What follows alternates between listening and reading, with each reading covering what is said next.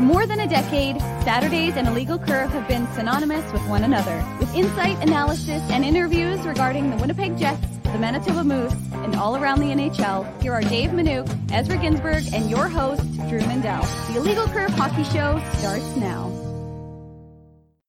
Good morning, Winnipeg. Good morning, Manitoba. And for all of those joining us live on the internet or wherever you are, good morning to you and welcome to the Illegal Curve Hockey Show. But despite the intro you just heard from Mandy, there's no Drew Mandel, there's no Ezra Ginsburg, there is Dave Minuk, who's back from a few days of holidays, and I'm joined by the one, the only Jim Toth of 680 CJOB. Jim, how you doing this morning? Good morning. How are you, sir? Thanks for having me. It's a pleasure as always. I'm doing all right. Yeah, it's uh how are the holidays? Merry Christmas to you. yeah, thanks. And happy Hanukkah as well. Uh interestingly ran into each other in the airport. Yeah. Um one of us was going to Hawaii and one of us was going to the Hawaii of Alberta in Lethbridge. So uh that line killed in line, didn't it, when I it said did. that? So it did. It did. Um, a couple chuckles. Yeah, no, it was a great holiday. I got back to see my parents who are both in their 80s, and we got the kids there. And it, it'd been about a decade since they'd had a Christmas with really young kids in the house and stuff. So it was a really good holiday and uh, good to be back and looking forward to these uh, back-to-back games against the Wild.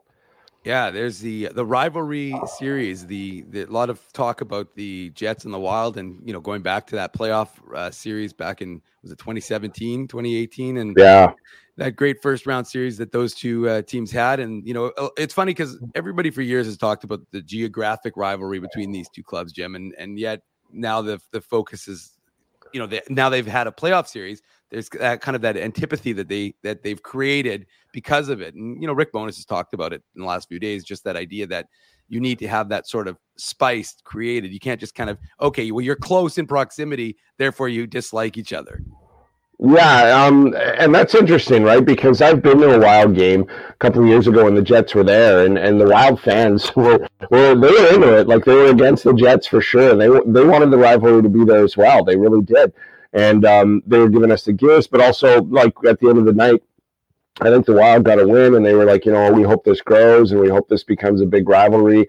And uh, I think a lot of Jets fans, that was their first road trip, was down to Minnesota because so many fans, um, sports fans here in Manitoba, like to go down there and catch the Vikings or a Twins game, or or even the Wild when they weren't around, when the Jets weren't around. So I thought it would become a bit bigger than it is. But uh, having said that, Dave, like I think it is a, a rivalry. I, I, think these two teams don't like each other. I, I think that no matter what the lineups are, and we saw that last year, right? Like we saw how how vicious some of these games can be. And and we we know that I think they hit on Nick Ehlers last year just prior to the playoffs, uh, amp mm-hmm. things up between these two teams too. But they, they don't like each other, and and sometimes that comes from I think Nashville and the Jets don't like each other because of the playoff series. Yeah. Um, that wasn't a very good playoff series. I thought the Jets handled the Minnesota Wild pretty good. Uh, I know there was some controversy with the Josh Morrissey high stick on Eric Staal, and um, that that sort of led to it a little bit as well. But but I think the most hated rivalry or heated rivalry, I should say, um, from those days is Nashville still because of that playoff series and PK Subban and Mark Scheifele. But I still think there's a rivalry here, and I still think these two teams don't like each other. And I, I think that, um, like when I think of USA hockey. I think of the Minnesota area. I think of you know the Wisconsin area. I think of Boston College, and I, I think of um, Michigan area as well, as there's so many players in the Jets like that. But it's it's a hotbed for hockey. They they love it, and I think it is a rivalry. And I I actually when I looked at the schedule this year, I thought you know that's that's a great way in between Christmas and New Year's. It's funny being home in Southern Alberta. There's these huge basketball tournaments that take part, and I played high school basketball. And I was laughing that the town of Raymond, I think it's 5,000 people, was hosting the Sugar Bowl again. And it came down to Magrath, a, a, a team of like uh, or a town of like seven, eight thousand people against Harry Ainlay High School out of Edmonton was the final or the semifinal, and Magrath beat them. Like there's there's um it's like Hoosiers in Southern Alberta. It really is with these small towns and, and the way they take their basketball. And I think that's how Manitoba and, and, Minnesota approach their hockey, right? Like these small towns and they produce these players and they all want to play for the Gophers or Minnesota State or Wisconsin or things like that. So I think it is a rivalry. I think this is going to be amped up. When I looked at the schedule, my point of this is, is the basketball references between Christmas and New Year's. I think that's great. Like I know there's the Chicago game in there, but you know maybe you go to Calgary and and maybe mm, either going to go out west right away. I think that's awesome that in between Christmas and New Year's you can do back to back games. And and how many people have families in in the state of um, North Dakota or Minnesota, and then I think that you could travel and see both if you wanted to, if you're off in between Christmas and New Year. So I, I thought when I saw the schedule, I thought this was a great idea to do it back to back mid afternoons. That's awesome. Yeah, it, the home and home uh, element is definitely going to be a lot of fun, and you're right. People can make that trip down to Minnesota, especially you know the roads are pretty clear, so it's not not a not a long drive. I think six and a half hours usually, maybe seven if you stop. Maybe you want to get stop at Happy Harry's on the way home, but uh, a, a little bit longer for some. But you know, it, it's just a it's a good set, and we'll we'll get into this the the Minnesota series and you know that game upcoming tonight. Uh, that starts tonight. Sorry, that game starts at one o'clock here in Winnipeg, and then one o'clock in St. Paul tomorrow.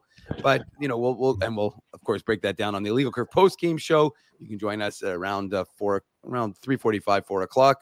Which Jim is going to impact my ability to watch a Moose game tomorrow.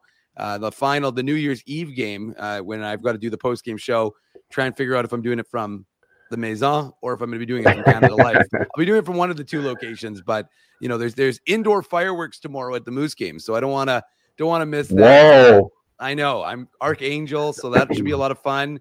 I've seen them before, of course, as, as have many Manitobans. So it'll be interesting to see uh, what what those guys can do. I've never seen indoor fireworks, I don't think, but uh, I'm excited to see that tomorrow at Canada Life when the Moose take on the Stars in a rematch. Speaking of the Moose, we'll have Wyatt Bongiovanni. He's a uh, you know on a Jets deal. He signed two year contract with the Jets out of Quinnipiac College, so he's uh, he's been he started off a little slow. He of course came to training camp with I think he had a groin injury, so he was off to a bit of a slow start, but he's been heating up of late. And then we'll be joined by the one, the man, the myth, the legend of Winnipeg, Andrew Hustler Paterson. He's joining us at 10:30 to talk Jets and probably some Moose as well. So it's a full show. But uh, you know, Jim, we'll just quickly just reflect on that Chicago and Jets series uh, game story uh, on Wednesday night you know the the Jets win a meter I think was around 95%, and uh, if not for the this lack of special teams, which will boost us into our first topic of the morning, and and uh, you know on some unfortunate posts, they they definitely win that game. You know, ten almost ten times out of ten uh, every single time. Yeah, I, I, I didn't see a lot of the game itself, but I did uh, watch the highlights and, and read the, the post game reports. Um, it was one of those games. I, I think you're disappointed because you didn't get two points off Chicago. Um, but it's also one of those games that, from what I saw and what I read about the the breakdown of it, was the the fact that it wasn't like they weren't trying. It wasn't like they weren't playing well. They the, the six posts. Uh, I had somebody say to me the other day, "Man, that Mrazek goaled them again." Eh? And I said, "Well, he did, but so did his goal posts. Like it just yeah. takes one or two of those, right?" So um, I think they're happy with the fashion in which they played. They started out great, especially coming off the holiday break and having to travel. Although, I, in my experience and and from what I've been told from a lot of coaches, is that that stay at home game is is the one right after the holidays that really hurts because you're home with family and everything's distracted and stuff. So good to get on the plane, but the effort was there, and um, they they still played well. Uh, it's disappointing they lost to Chicago, but the big thing for me with the Jets this year, Dave, is the fact that they play so well game in game out. It's the consistency, and even when they lost those three games in a row, there was some consistency in their game, and especially their five on five play. Um, it is a game. I think special teams cost them again. I, I really do. And I know that I, have been watching this, like the San Jose game really stood out to me when they lost 2 1 there, that you can't not. You, you can lose to San Jose. You can lose to any team in the National Hockey League. You can't go for five on the power play against San Jose. That that's just you can't do that against a team like that. So, uh, you know, and then it was a couple weeks later, about a week ago now, from that San Jose game, that Rick Bowness said that special teams cost him the game, and I, it was a home game and he came out and said that, and I was kind of glad he said it. Or he said five or six games this year, um, and I totally agree with him. I, I, think that they are leaving points on the table mm-hmm. when it comes to their power play. Now I know we're going to talk specialty teams, and, and I have a bigger issue with the PK, but. Um, I thought that another thing with the Chicago game, you need to get that thing going. It, you're you're at the midway point here. You're going into January, and um, your power play, just plain and simple, has to be better. I don't think it needs new personnel. It needs to move better. It needs to move faster. So, but wrapping up the Chicago game, and I mean Connor Bedard. Um, it was funny recapping everybody's thoughts on the game, and everybody said he's going to be a problem. Yeah, he already is a problem. Um, uh, he's he scored against them twice now, um, three times in two games, and they're right. coming to town here on the 11th uh, he's a problem. He's an 18 year old problem for the rest of the National Hockey League, but it's a great problem to have. He is an absolute phenom. Mm-hmm. Um, I, I, will go back to the game they played here in December, and, and he scored the lone goal for Chicago, I believe.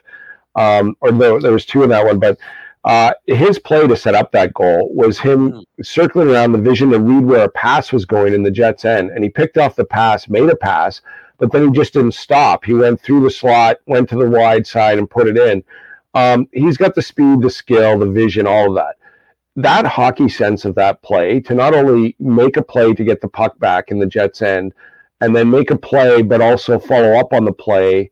And I, I was honestly surprised his teammate knew where he was going to set up hmm. that goal against Winnipeg here in in Winnipeg. So um, I I think that he's going to be a, a great problem to have, but he's going to be a problem for the Central Division and the rest of the National Hockey League. It's going to be very interesting after this year the direction Chicago goes. But that's my thoughts on the game overall.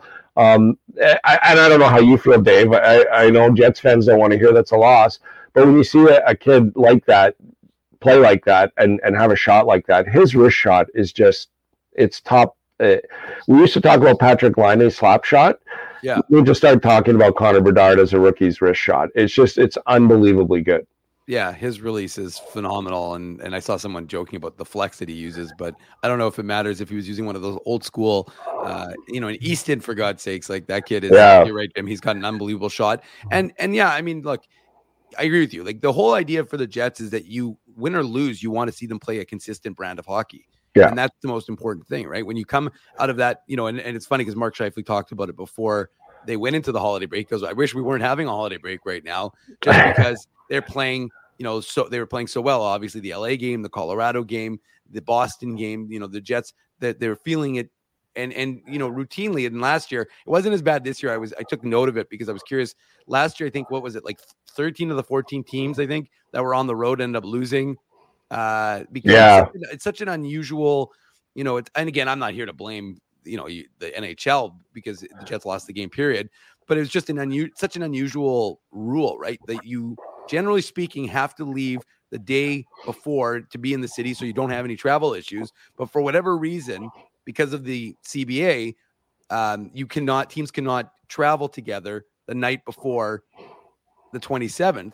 And so, of course, the Jets were having to leave at like seven in the morning, and then it's just it's just an unusual quirk in that schedule. Yeah, this year wasn't so bad. I looked; the home teams didn't fare as well as they did the year prior, but I was just curious to see if that you know how much of a factor that you know played into it potentially. But look, ultimately, what it is, and I think the overarching conversation right now, because it's not goaltending, because that's been phenomenal. It's not five on five play, because that's been phenomenal. They've been upper echelon teams in both those categories. Connor Hellebuyck, oh, big surprise. He's regained his spot atop the mountain as, you know, the goal saved above expected uh, leader in the NHL. And it's funny because everybody was freaking out about Connor Hellebuyck. Well, they freak out no more because his play, of course, has been stellar. And then you've got the five on five play, and we've talked about it. The Jets are one of the best five on five teams. Defensively, they've been better.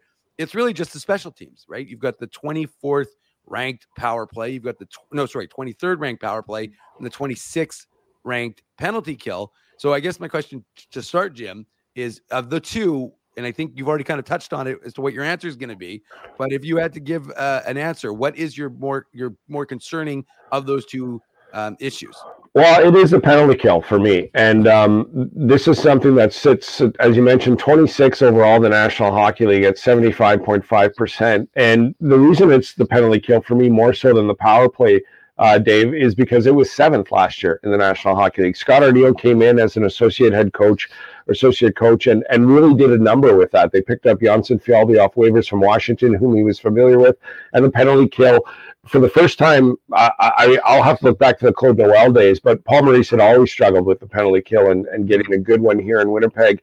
Um, it was a top 10 penalty kill for a time, I think top five in the National Hockey League. Um, that's the improvement, right? That's a massive drop. That, that's a, too big of a drop for this team. And I, it's the same players, um, it's the same system, it's the same coaches. Um, and it's the same goalie. The other thing about the penalty kill that's alarming to me, Dave, is, and I mentioned this on Jets at noon, when we, we've been talking a lot about Mark Scheifele this year, and everybody has, and why the commitment to defensive play, just overall 200 foot game.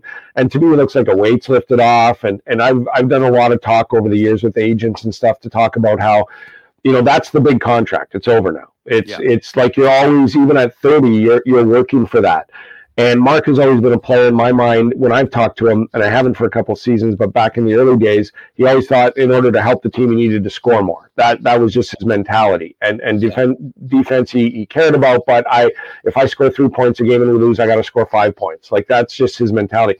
Now I think he's just he's got the deal. He knows where he's going to be. They want him here. He wants to be here. It's solidified, and he's just playing free and easy. Well, my point to this is on the penalty kill is I'm surprised he's struggling so much because I think Connor Hellebuyck has found an extra gear. And I didn't know Connor Hellebuyck could have an extra gear. He's got three Vezina nods on his resume and he's got a win. I think he's playing his best hockey of his entire career. And I wonder if that's the same with um, Connor Hellebuyck as Mark Scheifele. Like you, even though you're making $6 million a year and you've made about 48 in your career, um, that's the big deal you're playing for. Now that that's there, he has elevated his game this year. And I know what you mentioned, it's kind of funny, right? That first week of the season, week and a half, four goals against in four straight games. What's wrong with Connor Hellebuyck? And um, but um, I think he's found another gear, and that's why the the penalty kill dropping is because everybody knows in your penalty kill, your most important player is your goaltender, and he's not been an issue whatsoever. He has been phenomenal this year. He's found that extra gear, as I said, like Scheifele has. So for the penalty kill to struggle like this that to me is the one you need to shore up because, uh, you know, they are on a. Um, I think it's got to be 23 games now where they've allowed three goals or less. Mm-hmm. That is phenomenal. Yeah. So where are those goals coming from? Those goals are coming from man advantage. They they have to be right if he's playing so well. Now I don't have the breakdown, and I want to say that as a fact. Um, yeah to look it all up. But if you're a goaltender and your team is allowing three goals or less for over 20 games in a row, right? Um, where a team's doing their damage, and it has to be on the power penalty kill. Now that's why it's not hurting them because their five on five play is so great. Right. But this will catch up to you, and we all know what playoff hockey is. And playoff hockey, the difference is quite often a power play goal, and that's quite often a two-one game or something. So um, that's the one that concerns me the most. I think what frustrates me the most though is the power play. Mm-hmm that's frustrating because this is a talented team. Yeah. This is this isn't like this is loaded for bear. I know some people go oh, follow, or some people go Lowry. I don't care if you've got Perfetti and Scheifele and Kyle Connor and Josh Morrissey. Your power play should not be as bad as it is. It should be top fifteen, top twelve. Um, so that's interesting to me. Uh, that's the most frustrating one of the two, but the one I think that really hurts the team and bothers me the most is the one I think they need to fix the most is the penalty kill. Well, and you know, Jim, it's interesting because you know when you look at the power play, and one of the things that when um, Rick Bowness was asked about the penalty kill, he said losing guys like Saku Maenalanen and Kevin Stenlund has hurt because they were power, they were effective yeah on that PK. So he did he did go to those two guys. But you know this team has guys like David Gustafsson, who who is an mm-hmm. excellent PKer both with the Moose and he's done a good job with the Jets. Mm-hmm. And I think you know while it's true that those guys were were were are definitely a loss and Steven Stenlund I think he's got I think he's got five or six goals in Florida, so he's he's having a good season. But Saku Maenalanen was was uh you know where offense went to die. I mean, he didn't he didn't produce offensively, so he was good on the PK, but he didn't do anything else. And you know, oftentimes we hear in the NHL, you can't just be a one trick pony. You can't just do one thing. You have to do multiple things in order for a coach to be able to use you. And to me, Saku Maenalanen was you know one of those guys who excellent on the PK, but he didn't do anything offensively. So yeah. that was, you know, that was definitely a loss. And so, yeah, the, the personnel aren't aren't identical to what it was last year, but that was what Rick Bowness kind of isolated. He said, you know, those two guys do hurt on the PK, especially with Stenlund because he took those draws and he was good in that and effective in that manner. But you know, shifting to the power play, I think one of the things you talked about and and it struck me was the lack of movement. And you know, our our friend Murat Ates of the Athletic wrote a very interesting article recently, just breaking down, you know, where the power play has struggled. And he talked about you know three three major issues the importance of faceoffs on the power play, even though fa- people, you know, poo poo faceoff talk. But if you lose the faceoff, you're losing 15 to 20 seconds of the power play. But then he talked about the importance of gaining the zone. Interestingly, the Jets are amongst the worst in the league at gaining the zone on the power play from his article. And you can read it. We've got it linked in the morning papers.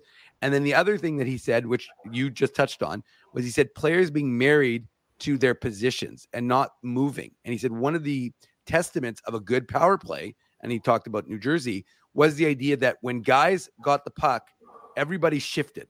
It wasn't like guys just stood stationary and remained in their spots.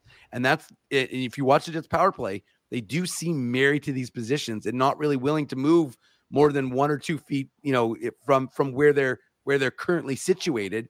And because of that, it's predictable. And yeah. you know, one you know, getting those shots through, obviously it's important. But to me, that the, the one you hit on was was key is movement, because that to me is is an area of this Jets team. Like you said, you've got Nikolai Ehlers, Kyle Connor when he's healthy, Mark Scheifele, Cole Perfetti, cerebral, smart, efficient, fast, crafty. There's, I can you go on and on with all the adjectives in the thesaurus that's beside me here, Jim. But the reality is that these guys are.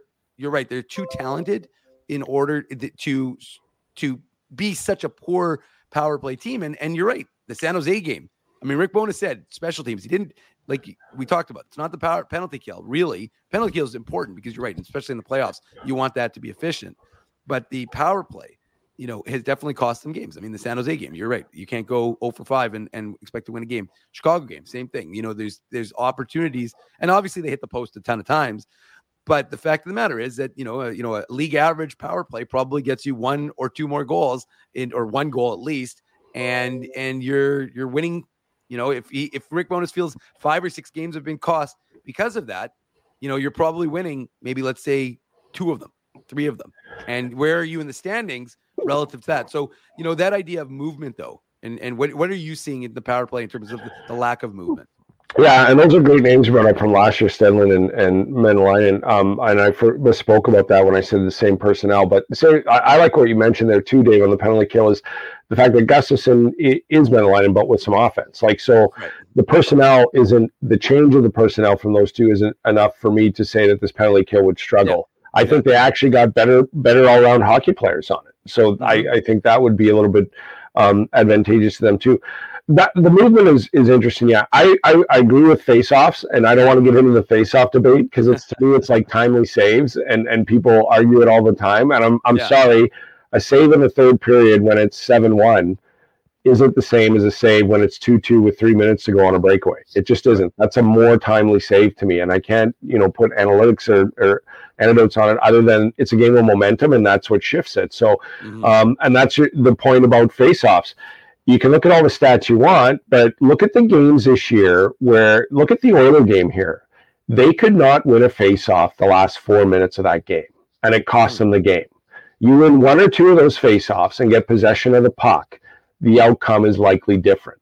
Yeah. Um, now you want to quantify what happens off a face-off and how many times you're scored on? Fine, fair enough. But then I'll take the small percentages left of not winning that face-off and go, this is what happened against Edmonton. They could not win a face-off. So, um, and I, I, do believe it's important. I, I don't want to get into that whole debate. I'll just say that hockey's a game of possession, and you want the puck. And if you're not winning face-offs and having the puck, quantify it how you want. It's it's not a good thing. Um, the other thing about the movement is you're exactly right. This is a team that went out of its way after Patrick Laine's um, first season to get him the puck in that spot. Right. And people will say, well, Ovechkin or Stamkos, and I'll say, watch those guys. They move around. It's the same shot from that general area, but they move. It's not the standing still, you know, one timer. They'll go down, they'll come up, they'll sometimes. I've seen Ovechkin do it almost close to the goal line and wire that one timer because he's just going to where the lane is. It just makes sense. Mm-hmm. Um, I, I remember the days when the power play was clicking, and then all of a sudden defensemen started sliding or laying down on the ice in front of Blake Wheeler behind the net. Remember that? Yeah, and then Blake, Blake, you know, would, would have, try to pass it into the guy for a couple of games, and then he started to pass it back to the point, and then there's still not a shot. So good, you know, you have to find alternatives for what you see. But to me, it's movement, and, and that's a great point by Murat. Is that if you're standing there and expect it to be there, you, you, it's not going to work. You need to get those four guys moving that are penalty killing. You need to get in the, uh, open other lanes and I think that's what they're lacking of is is they know what works and they sit there. But to me, it's not just the movement; it's the, it's the quickness of it. You got to know where the puck's going. And it, for a team that on the power play, like you like Murat pointed out, likes its positions, then the puck should get there quicker. It just should. Like and and so the idea of I've never liked a power play that you hold, hold, hold and then you pass, and then you hold, hold, hold, and then you pass. I understand if the pass isn't there, but then there's another one. And that's the kind of vision I think. The puck needs to move quicker in my mind, and they need to move around. They need to get up and down and, and shift around. And quite often, like you give it to the wing and it's Scheifele, can Scheifele skate to the point and send Morrissey down, and then all of a sudden the penalty kills, you know, looking where this guy's going, and and Scheifele's going to play it to somebody else or hammer the shot. Um, it, it, just that's what I see. Now I'm not an NHL coach. I'll never claim to be, but I just think it, it, the positioning of it. They need to be a little bit more creative, and and as opposed to doing what they want to do, take what's being given to you and create something more out of it. A new lane, a different lane, a night size. Now when it clicks, like you know, hitting posts and stuff like Chicago, it looks real good. There's been some games where they've been one for five or 0 for five that I didn't have a problem with the power play. It moved quick, it looked well. They got goalied, and then it, then they hit some posts. But you know, that's what I see. That's why I just think it needs to be quicker, and and that's what film is all about in my mind. Um, you think you're doing something, and then you see that you're not. And and I've seen that more often than not. I've done that myself, where I think I'm doing what you know a coach says, not in hockey, yeah. but and then I watch a fit watch a film and I'm just like, oh man, I'm not even anywhere near where I'm supposed to be, or but I thought I was, right? And that's what I think the film work needs to be. But we're into the season far enough now that I think there's enough film for them to sort of rectify that. But that's just what I see. I agree with with uh, heavily with two of Murat's points for sure. All three of them are good ones. But the, the winning some faceoffs and getting possession and, and the movement and making not only themselves but the puck move quicker is what I think it needs. There you go. Well, the power play talk is done for now. We're gonna shift to Moose talk. Wyatt Bongiovanni is going to join us. Moose forward on a Jets contract. He is great name, uh, by the way. Bongiovanni. They call him Bonjo. He's going to be. I hope it's Bon Jovi. He's too young. you can you can ask him. Maybe I will. He's a Michigan guy. We'll find out. We'll talk to him coming up after these words from our sponsors. Welcome back to the Illegal Curve Hockey Show. Although some of you may have thought it was the post game show, Jim, because I left the post game show banner up. Uh, not, not, not at top of my game. You know, I'm, I'm, slightly maybe I'm feeling that jet lag, but uh, yeah, I, left. I, I had Ezzy texting me from Mexico, going, you know, you got the post game show banner up. I'm like, I did not. I, I didn't realize until I saw Doug's comment. And I was like, why do we have the Betway banner there? That's not supposed to be there on a on a Saturday show. That will be there in a few hours, of course, when the Jets and Moose, Jets and Moose, Jets and Wild do battle. And then folks hopefully will be joining myself and we'll see who's going to be joining me, Jim. Not you. You're you're soldiering through some illness right now to be here with us. So we're we've used up our goodwill with you, but uh, we will be uh, having someone else join me on the post game show with the boys out of town. Uh, we're going to be joined momentarily by Wyatt Bongiovanni. I've been reliably informed. So, uh, Jim, you know, we'll talk about the Moose a little bit. You covered the the first iteration of the Moose, of course, and now the uh, the second one is here. And these this is a young team, and it's funny because uh, you know I've had comments about folks saying, well, you know, these these guys these young kids are going to miss opportunities if they don't make the playoffs. I said, I, and I haven't responded yet, but I in my head I was like, true, but they're playing all these games, so they're going to have a full regular season of action if the, versus the Jets, the Moose, sorry, if they were playing veterans and if they had more veterans in the lineup all those young guys aren't playing these these critical games in a in a in a pro season, so in a pro schedule. So that that to me is the counter to the concern. Of course, you want them to play in the playoffs, and we'll talk about that. We've got Wyatt Bongiovanni joining us, the Michigan man. He's ready to join us from it looks like Hockey for All Center. They're getting underway at 11 o'clock for practice. Hey Wyatt, how's it going? Hi, I'm doing well. How are you guys? Good, Wyatt. Good. To, thanks for joining us. Yeah, absolutely. Uh, how's how, how are things doing? You guys, of course, played last night. Not the result you would have wanted, but uh, how's the season going for you overall, and, and for the team specifically?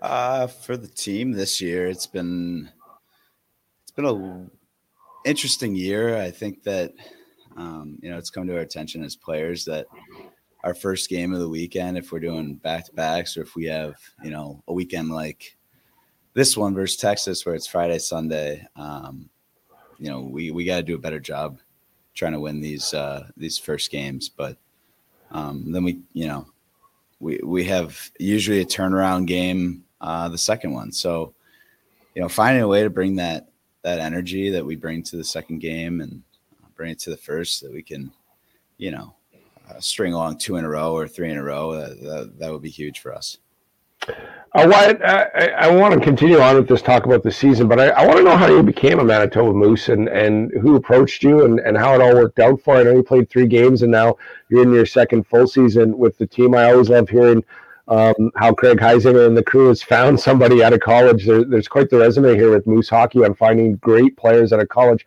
How did you become a Moose? Oh, I appreciate you saying that. Uh, so Quinnipiac, my senior year, uh, we got eliminated from the tournament uh, by Michigan.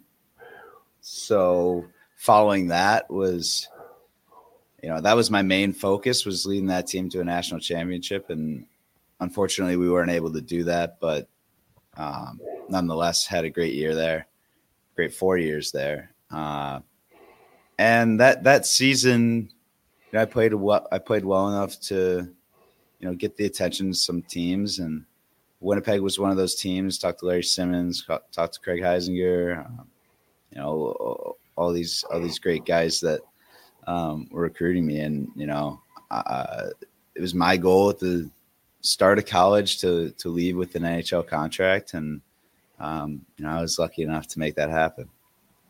You know, when you when you signed that NHL deal and you uh, you agree to come to Winnipeg, and I obviously we've been talking to you for the last couple of seasons, but what did you know about Winnipeg prior to to coming here? Not a whole lot. I, I, hit the I hit the Google machine pretty quickly uh, to learn to learn about it, but um, no, I, I, I knew it was um, you know I knew what everyone knew. You see it in NHL playoffs. I knew that they had a passionate fan base. Um, I knew that maybe a little more of a, blue collar city and um, cold. That's what everyone says. But I got to be honest with you, cold. Ah, it is what it is. You know, you move on. It's not that big of a deal. it's the Michigan of the North, isn't it? Beautiful Winnipeg. Yeah. yeah. Uh, how do you feel this season's gone for you now that you've got some experience in the league and, and a ton of AHL games in your th- your second full season? Uh, 15 points, eight goals. How have you been playing? Are you happy with your game? Yeah, I think I, uh, I think, you know, compared to last year, absolutely. And this year, each game, I think I'm growing and trying to learn more things. Uh, you know, it doesn't doesn't mean I have a, an off an off game. I'm trying to find that level of consistency where uh, every night I can be an impact player, and you know I think I can be, and I, I think I've proved it in games. So uh, again, just finding that level of consistency, and um, you know making sure that you know it's hard. We got seventy whatever games plus playoffs. You know, being able to come every game, every shift, win your shift. Uh, that's definitely a goal of mine, and I feel like I'm I'm making the steps in the right direction towards that. You know why? One of the biggest things I notice about you is your shot. It's very effective. You're you. It seems you know. It's funny. I remember we talked about it earlier in the season. You said you know I just got to use my shot and have have faith in that. And then you, know, you went on quite a heater uh, scoring uh, for the Moose of late. So so is that something you you spend a lot of time working on and that you've developed and kind of honed into one of the the you know skills that you possess at the pro level? Absolutely. Um, off season shooting, uh, in season after practice, before practice, whatever it is. Um, you know, obviously I'm working on other things, but mm. I've loved shooting the puck and I love scoring goals. So I think that naturally, um, I want to practice that more. And uh, you know, off season consists a lot of. I have a really good setup uh, where I train in Michigan, where uh, you know we have the gym, we have the rink, and then we have off ice shooting areas. So you know, I'm allowed however much time I want to spend in there, and mm. um, yeah, I, I, have a lot of room to work on things. So definitely a lot of hours spent in there, and um, you know, it's the ten thousand hour rule thing for me. Really. it's like you can never shoot enough, but um, you know, even even myself, I'll find new ways to shoot the puck or new ways to receive it off a pass and you know the game has got it's there's no two plays that are exactly the same. It's just you know constant being able to adapt, being able to move your body so that you can face the net in certain certain situations. So there's a lot of skills behind it, but uh, to answer your question, yes, I, I work on it quite a bit, and I take uh, I take pride in that. Uh, Wyatt, one of the, the, great things about the American Hockey League is what you said. Like, there's the back-to-back games. You play a team twice. I, I, think that creates rivalries. I think that's great for fans. The, the second game is always animated. You did that a lot in college. It's just a ton more games. Was that one of the biggest adjustments? Was not necessarily the schedule, but the number of games? Yeah, absolutely. I think, um, you know, college we played. I think max we played it's like 41 or 42. Mm-hmm. So yeah, it's a longer season in the AHL, and um, you know, occasionally we'll have that college schedule where it's back to back. We'll have a week off where we practice back to back, and then week off. But once you really start getting into the flow of things, you get those weekday games to break it up, and then you're traveling and then whatnot. So that's that was a, definitely a big adjustment, but I like playing games, uh, and I think a lot of players, if you ask them they would prefer to play games over practice. Uh, so it's um, you know it is what it is. But I I I, I like our schedule. You know, I got to ask you about your line mates. You're you're lined up with uh, Danny Zhilkin and Nikita Chibrikov. That's a that's a dangerous trio. So, what have you been able to create in terms of chemistry, and what have you seen from those two uh, players? Yeah, they're both fantastic players. Obviously, uh, Chibrikov, very skilled, very poised. He's uh, he's also a pretty feisty guy uh, for his size, and um, you know I give him a lot of credit because there are some towering guys in this league. Um, Danny, you know, he, has been a good he's been good at center. He's been um, you know, he likes to show his speed, and I I I think he's you know uh, he's he's really skilled. So you know, two obviously really good players, um, and I think we're trying to build on chemistry every every game, every practice. Uh, you know, for a little there was a language barrier there, but I think that I think that they, tr- they trust me enough as a player and as a person um, to know that I I just want the best for um, for them, and, and, that'll help lift us as a whole line. So we've been working on that, and um, you know, no doubt that it'll improve as well. I was Jim, Jim, I just want to ask, well, yeah. how's your how's your Russian? Uh, have you started to pick up any? Because I know that occasionally, you know, with, especially with Dmitry Kuzmin on the back end, you might need to have, be able to pick up a little Russian there so those guys can communicate with you. Yeah, I got to get out the Duolingo. I haven't, uh, I haven't, uh, I try listening on them and I just ask them what. no, I, uh, yeah, I got to pick up on some of that stuff that's what my question was actually going to be, Dave. So, but are you learning more Russian or they're learning more English? I would presume the English, right? Yeah, I would think so. I would think so. Um, the other thing I wanted to, to ask you about specifically is is just what you mentioned about you know working with those guys and what great players there are. There's a ton of high end prospects here uh, as yourself with this team. Are you that sort of point as a veteran now? Because the American Hockey League is a little different than the NHL. It's usually three or four or five years you're a veteran. In the AHL, it's you know you're in your second year and you've been here for almost three that, that you're that guy. Do you, do you take on that role and do you find that you're kind of the veteran now that goes this is what i thought when i first got to winnipeg. This is what i know about it. This is this is the kind of hockey we want to play. This is what the coaches want from us. Or you take on that leadership role now wyatt? Subtly. Um, i think that there are guys in our locker room um, right now who are you know take on a more serious leadership role. With that being said, I I definitely think that I can be um, a leader in my own right, a guy that young guys can come to and talk to um, if they need be. And you know, I, I was a captain in college. We got a bunch of ex-captain in colleges and juniors on our team. Like we're a team full of leaders, and it's really it's really interesting to see because you know everyone had that that responsibility at a certain level, at a high level. Uh, so you know you have a bunch of good guys in the locker room. You know you got uh, a lot of accountable guys, guys who will um, you know do anything for their their their brother next to them. So um, you know, I I personally uh, I love taking on a leadership role. It's uh, it's challenge and it's fun. Um, so to answer your question, I haven't like I'm not in our leadership meetings per se, but does not mean that I can't bring leadership qualities to the team or to the locker room.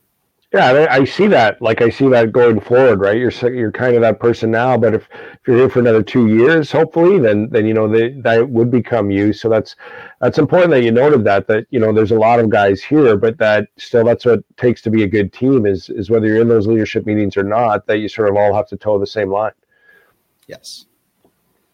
We're joined by Wyatt Bongiovanni, Moose forward on a Jets contract. He uh, joins us this morning prior to more their practice at Hockey for All Center, which gets underway at around 11 o'clock. So we appreciate Wyatt joining us. You know, Wyatt, uh, got to ask you, how come, uh, how much did you enjoy watching that holiday video? Because, I mean, I think I've seen it about 20 times now.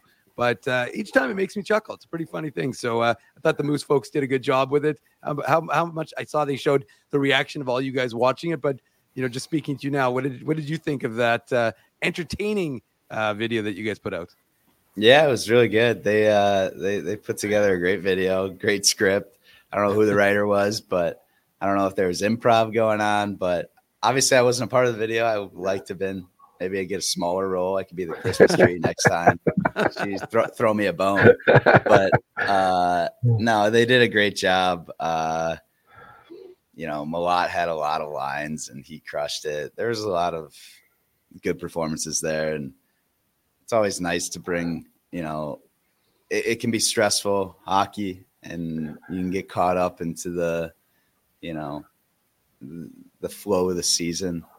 And that's always a nice kind of, uh, you know, reminder. You can, you can bring some fun to it as well. Who surprised you in that video? Because I've had a couple people at work go, like, "Are these? Are they all players?" Because some of these guys are acting really well, and thought they were actors. I'm like, "No, these are these are all players." Like, uh, did anybody's performance surprise you?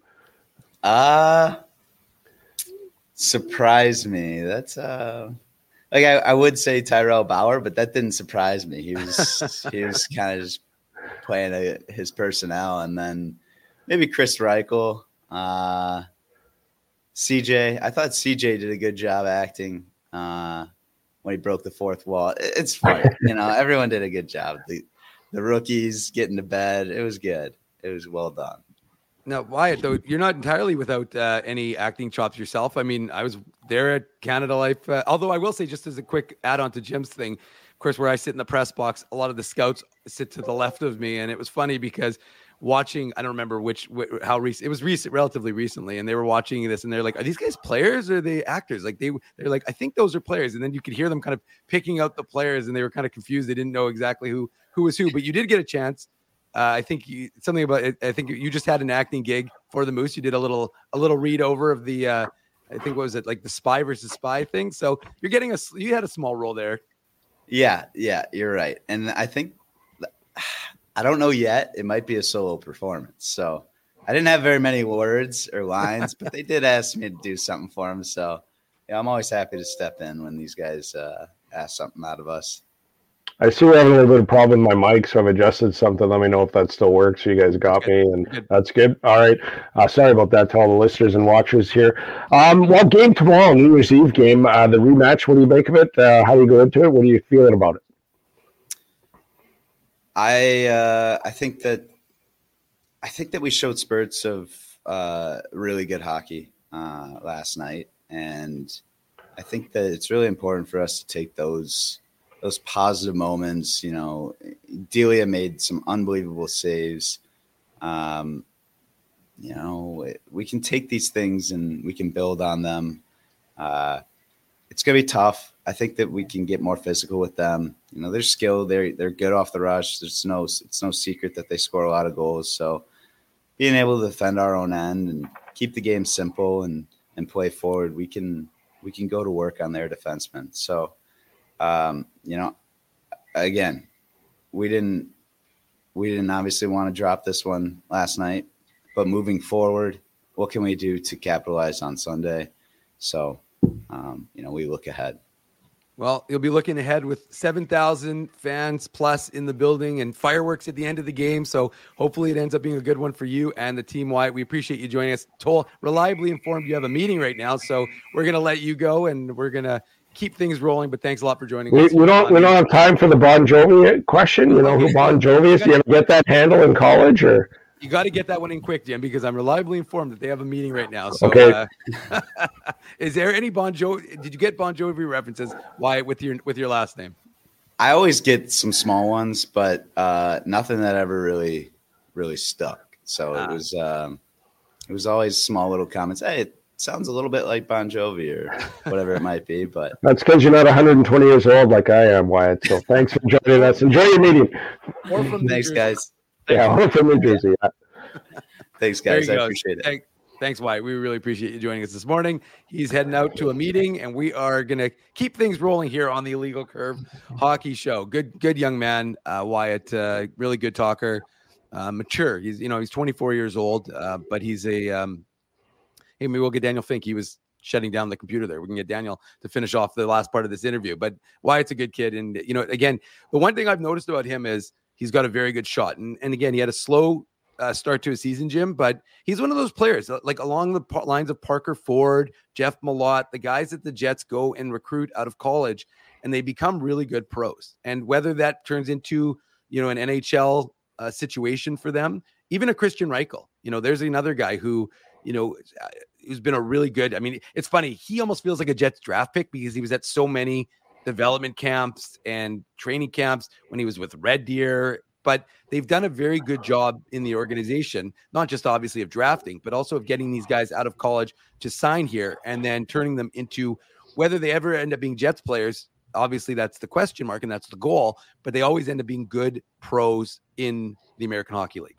Yeah, I, I, always find it fascinating when they bring in an undrafted player because Craig Heisinger and Larry Simmons and the whole crew. But I go back to the original days of the Moose before the Jets came from Atlanta, and, and I remember the story. Like I remember Kevin Bieksa arriving here. I remember Brandon Tanev with the Jets coming in, you know, with the Moose, mm-hmm. and and um, there's not a lot of misses when it comes to players out of college for for Heisinger and the staff there. Um, so that's why I was wondering about him. And you nailed it for 24 years old and just into his second full season. Very mature guy.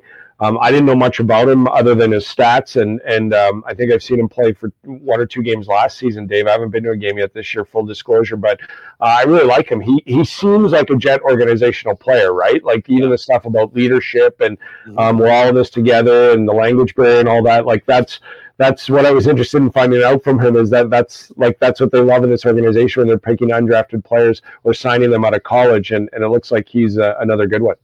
Well, and, and you know it's funny because that's the one thing with this team and why it hit on it. And it's one thing we've talked about oftentimes with the Moose is that they really do have a team of leaders, and they whether it is guys who are former captains or guys who didn't necessarily wear a, a you know a letter, whether it was in junior or college, but they all um, they all have leadership qualities. And you know Tyrel Bauer, yeah. who I'm T. Conopoli is going to be excited that I'm mentioning Tyrel Bauer, but you know he's the captain of the Seattle Thunderbirds. You have a lot of guys who I could who I could list who have all worn you know some sort of leadership uh you know or had played some sort of leadership role and the important thing for this team is that the voice of the young players is the same as the voice of the older players and you know you see jimmy Oligny like he was there last night he still even though of course he's done essentially for the season um but know you still see him around, and he still creates that very positive leadership. Um, he brings a lot of positive leadership qualities to this team. You know, like I said, it's it's an important element for this Jets for this Moose Club to have because that's one of the things that you're trying to create is that foundational level, and it's you know it, it ties into the idea of the Jets, Jim, right? Because part of the big thing with Rick Bowness is the whole idea of that you want to have everyone feel like they've got a piece and and have a voice, and that was the thing they didn't feel like prior and that they didn't definitely didn't feel like last year, obviously, because it was essentially the same group, just with kind of a slightly different structure in terms of leadership. But now it seems like that's different. And you see it with the Jets. And again, I think it's an important foundational um, element to be taught at the AHL level that they can bring forward into the NHL to feel like, hey, you know what? You've only been on this team for a week, but if you've got to, if you want to have a voice, if you want to say something, you don't have to be quiet for five years before you're allowed to say something. Yeah, it's interesting too. Like we talked about the penalty kill, and you brought up Kevin Stenlund and Saku Maenalanen. um, and, and, everybody having a piece of it. And and you made a valid point that there's, you know, especially Matt Lyon, there's only certain things he could do. Right. Um, but he was a big part of it. Like I remember Stenlund coming over the boards to take I I forget if it's left or right, whatever Lowry is in faceoffs in the last three minutes, like because they couldn't have a opposite hand faceoff win to save their lives, and he would literally come over the boards and take one and then go back. Um, everyone had a piece of it. Like that was their role, Maenalanen and, and Stenlund, right? But you need old more all around players, and they have that with Gustafsson now and, and those guys on the penalty kill. But to your point of, of what the Moose are doing, like that's the important part. I always harken back to when the Moose are coming from St. John's. And Craig Heisen, the first interview he did, I was back at CJOB2, and um, not the first interview he did, he made this widely known, but when he came on the show, he said, I'm just going to tell you and all your fans right now out of the gate, before we get started, this is not going to be a trying to win a Calder Cup. We're going to win, but we are development. We are, and you were there, Dave, over the years where, you know, the Matt Halischuk's and the Patrice Cormiers were around and down a goal with 38 seconds to go on a face-off in the offensive end, and it was the rookies coming over the board. It was Chase DeLeo, and it was those guys. Yep. Um, and and Keith McCambridge, you know, was coaching, and and that's tough, right? Because the guys on the bench know, no offense to the rookies, but we'd like to win a game. We'd like to tie this. Uh, but that wasn't what the Moose were about. The Moose were specifically about getting the prospects in the key situations, like down a goal, 38 seconds to go. Can they win a faceoff? Can they get the puck to the net? And that kind of development for this team. But along the way, they, they become like a Jets team, right? Like they that's what they want to filter down all the way to the East Coast Hockey League, and that's what they want to develop is we want to develop players as opposed to just like when the Moose were here, there was no Jets. They just wanted to win a Calder and they would bring in pros, they'd bring in veterans, they'd bring everything else. This is a development team. It's all about getting them to the Jets. If they win along the way, that's outstanding. But I'm looking at this team and this roster, and I don't think anybody can look at it, even with Wyatt and and what he's done so far in his tenure here, and go, well, they've built the championship roster here. But what they've built is what you touched on is that everybody's a piece of it.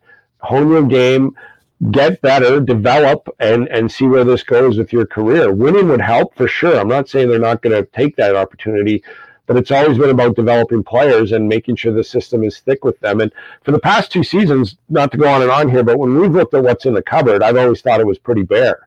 And then I've gone to a Moose game and I'm like, they have more. We focus so heavily on the first round picks. Yeah. They have more depth than I think a lot of teams think. And I'm not saying that depth is ready. I'm not saying it's a year away, but this is another roster that they're, they're two games below 500 now. I know it's about winning percentage in the American Hockey League, yeah. but but they have some really good depth players here that are developing. So uh, um, good for Wyatt to see that and come here and develop his game, but also try and get this team to win some games. Yeah, no, and you're absolutely right. But look at you you see what the benefit of that is, right? David yeah. Gustafsson is capable of going in, and we saw that with you know, whether it was Pascal Vincent or Mark Morrison, when these guys have these got the, these young players, they put them into those situations, like you said, with 30 seconds to go in a game. Uh, you know, you need to win a faceoff. David Gustafsson's the guy who's taking the draw, or Dylan Samberg is out for a critical, you know, PK at the end of a hockey game or at any point in the hockey game. The point is, you develop these guys, and then when yeah. they get to the NHL, they're ready and they've played those roles, and that's of course the most important thing. And and that's one thing we've talked about. Like that's why I said there's no rush. People get upset when I say, look, Brad Lambert's not getting the recall. I know you want Brad Lambert recalled or Nikita Chibrikov because Kyle Connor goes down, but it's not happening because they're developing those guys in specific roles, you know, and so they want those guys. And, and look, those guys have they have they have flaws in their game, and and yeah. you, it's easy. Mark Morrison, if the Jets, if the you know Lambert was on for let's say two or three goals last night, you know, it's easy for Mark Morrison to throw him back out there and say, okay, well, learn from learn from your mistake, go back and be better. It's different for Rick Bowness. He's not throwing Brad Lambert out because he made a mistake that led to a goal against. And the point is that can really do harm to a young player's confidence. So the fact of the matter is that, and you've got guys who, to be honest, you deserve the recall because they put in the time and they're and they're capable. So I mean, I'm not saying Dominic Toninato, but I'm just saying specifically that you don't want to harm what your plan is, and that's yeah. the long term vision for the organization, and that's to develop Lambert as a center. You know, Chibrikov's a winger. You've got Zhilkin as a center. You're giving these young guys those opportunities with the Moose. And and again, like I said, you might not like it. You might want instant gratification. We talked about it with Craig Button, you know, a few weeks back.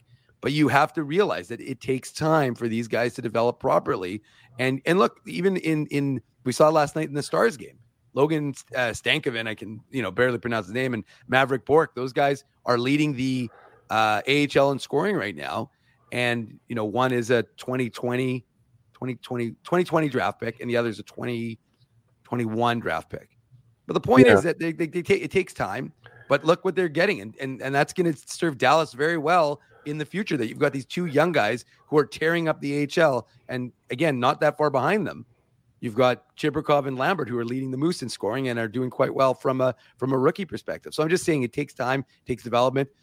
But this isn't just about the Manitoba Moose, Jim. It's about the Winnipeg Jets. We've got lots to talk about. The Minnesota Wild, the Jets, they're doing battle at one o'clock. Of course, you can join us after the game on the Legal Curve post game show. Not Jim, because we're not asking him to do two shows. He's he's he's already he's already full, fighting through it right now for us. So we appreciate Jim. Uh, upper body injury. He's got an upper body injury. We're, upper we neck injury. we don't want it to develop into a lower body injury as well. So we're just going to ask Jim to soldier on for one more hour here on the Illegal Curve Hockey Show. We're going to head to break, and we'll come back from that break talk about the Winnipeg Jets. We'll be right back after these words from our sponsors. Keeping Winnipeg laughing for over 30 years. Rumors, Canada's longest running comedy club, bringing you the biggest laughs from the best comedians on the planet Jerry Seinfeld, Chris Rock, Jon Stewart, Dennis Miller, Brad Garrett, the greats, and all the up and comers too. When was the last time you laughed out loud? Make it a great night out with friends or book your office or birthday party. Even a fundraising event at Rumors. Get all the details and dates on upcoming shows at rumorscomedyclub.com. Whoa, Ezzy, everything okay? You look stressed. Of course I'm stressed. We're moving, the house is upside down, the kids failed miserably at packing the fine china, and my life is in chaos. Chaos! Yes, that does sound like a problem. What am I going to do? Ezzy, relax. Rolly's Transfer Moving and Storage is the answer. With 60 years of experience in moving Manitobans and a track record of exemplary customer service, one call to Rollies and your stress is gone. No job is too big or too small. Just visit rollies.com and they will take it from there. Thanks, Dave, and thank you, Rollies Transfer Moving and Storage, online at rollies.com. Hey, Drew. Ezzy, whoa, what a smile! Yeah, I got my crowns done at Linden Market Dental Center, and they whiten my teeth. I see. They're so bright that every time I smile, they go. We have hockey tonight. Do you have a mouth guard to protect those pearly whites? I sure do. Whoa, they even ting through the mouth guard. Linden Market Dental Center covers all your dental needs from restorative to cosmetic dentistry and will fit you with a sports guard for that active lifestyle. 877 Waverley, see lindenmarketdental.com. Boston Pizza harnessed Fanalytics to test if the game is better at home or at Boston Pizza. The results are irrefutable. Catch the game at Boston Pizza powered by Fanalytics. So you're a pizza person, you married a wing person, but somehow your kids are salad people. You can't pick your fam, but you can pick your BP meal deal, starting from $18.99 for takeout or delivery at bostonpizza.com. We did it again! You're on fire, man. There's power in a handshake after a great game or great deal. It shows professionalism and respect. Two qualities Zappia Group Realty take pride in. You don't build a business where 95% of your clients are referred by others without honesty, integrity, and total dedication to client satisfaction. To sell your home for more in less time, shake hands with Frank and Mauro Zappia of Zappia Group Realty. Get started at zappiagroup.com. Welcome back to the Illegal Curve Hockey Show. Hour one in the books, hour two about to get going. I am Dave Minuk, today's temporary host. Drew will be returning next week. The three of us, actually, the trio, Mendel, Minuk, and Ginsburg. But for today, it's Minuk and Jim Toth of 680 CJOB. Jimmy is uh, fighting through it, dealing with some illness, but he is soldiering on, and we appreciate the effort on this Saturday morning. You know, Jim, we got to talk about the Jets and Wild, of course, that game coming up. And and if you looked at it on paper, you'd like, oh, well, it's the third place team in the Central versus the seventh place team.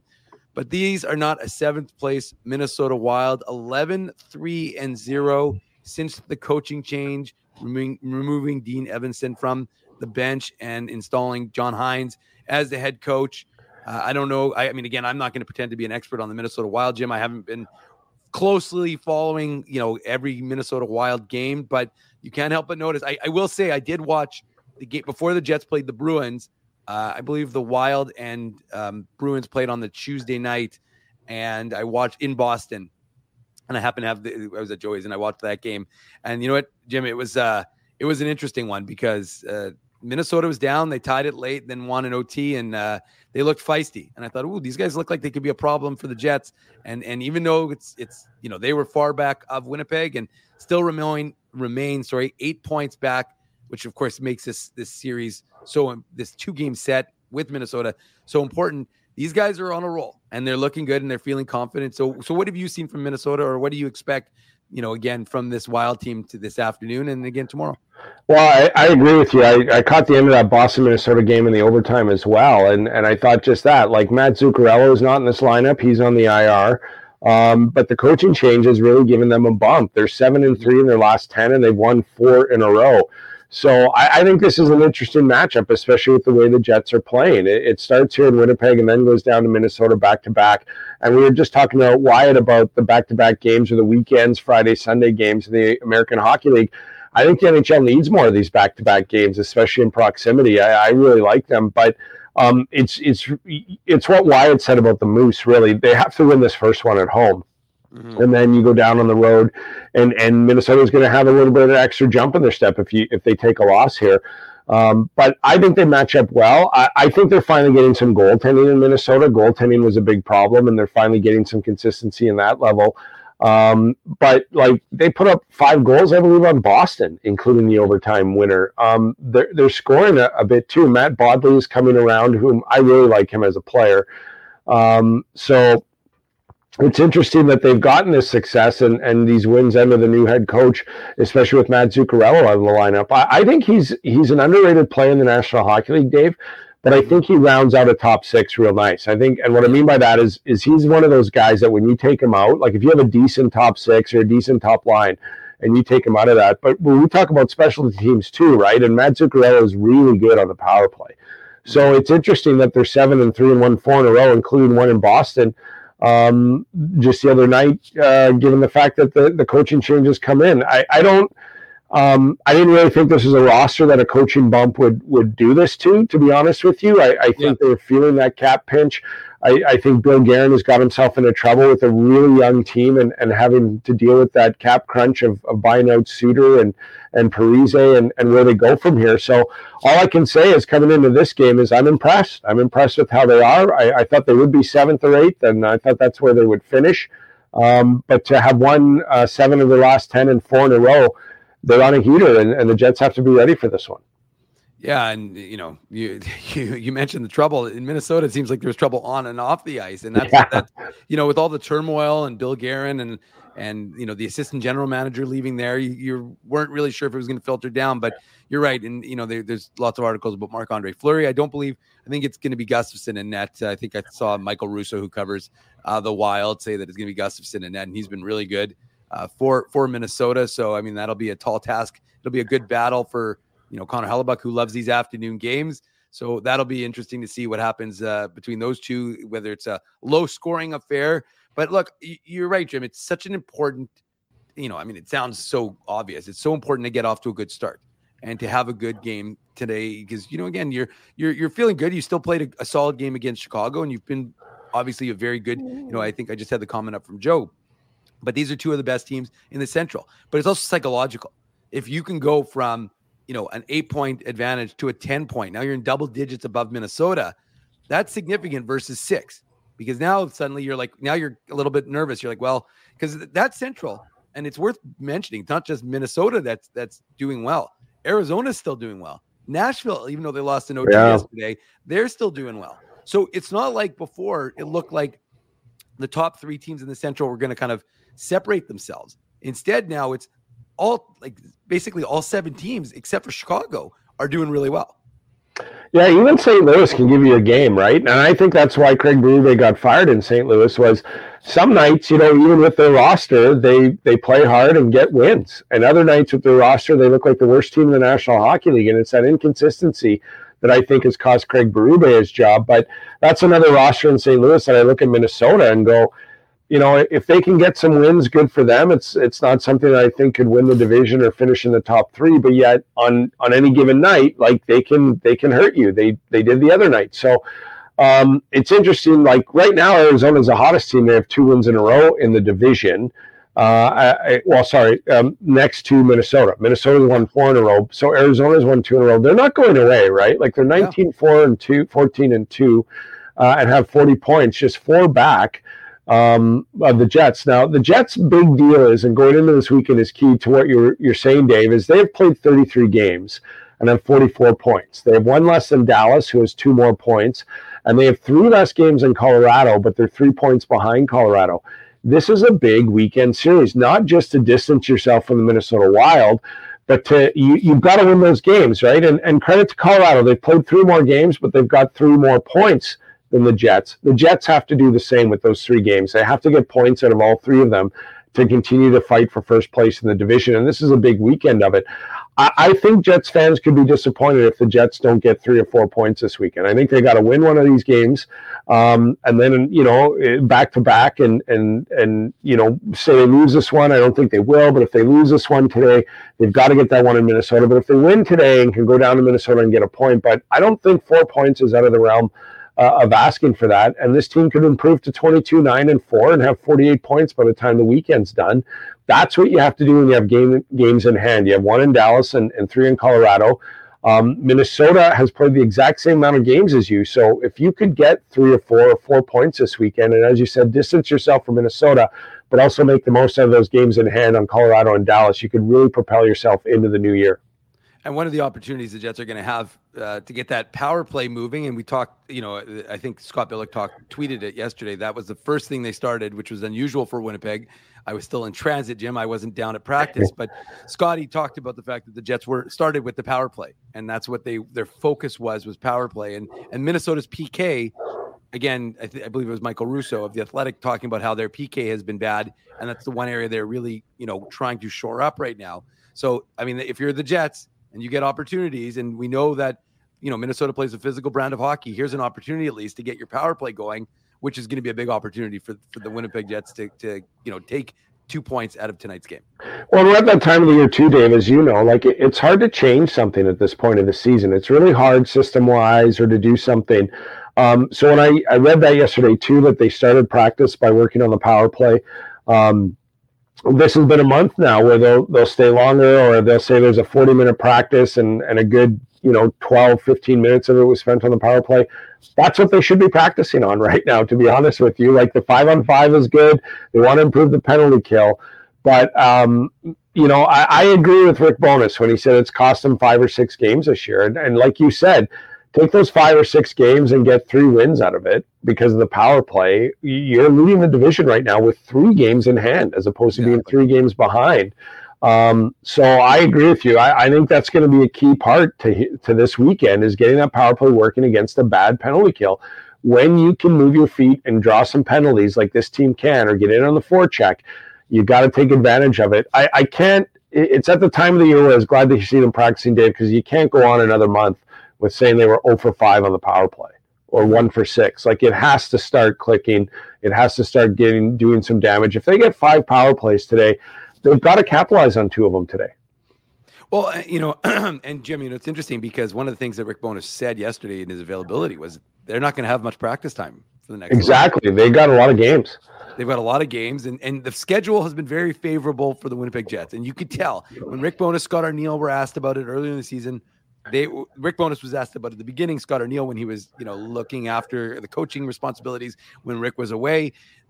That was one of the things they spoke about was how they enjoy they were enjoying this this schedule and so you knew that if Winnipeg was enjoying the schedule it was a you know if they're talking about it in a positive manner based on the way the schedule generally speaking is for this organization uh you know locate because of the geography and all that stuff you knew that they were happy with things. And, and again, it's going to get a little tighter. And that's one of the issues for guys who are coming back. And Rasmus Kupari and we know David Gustafsson won't be playing this weekend. He's dealing with the lower body issue. But uh, Rick Bowness said he was skating in advance of the team skating yesterday, and he is expecting him that he'll be fine, but just not right away. Rasmus Kupari, he's hoping he might play, uh, you know, on the um, on the when they go away, when they go to I think Cal, they're going to Anaheim and and San Jose.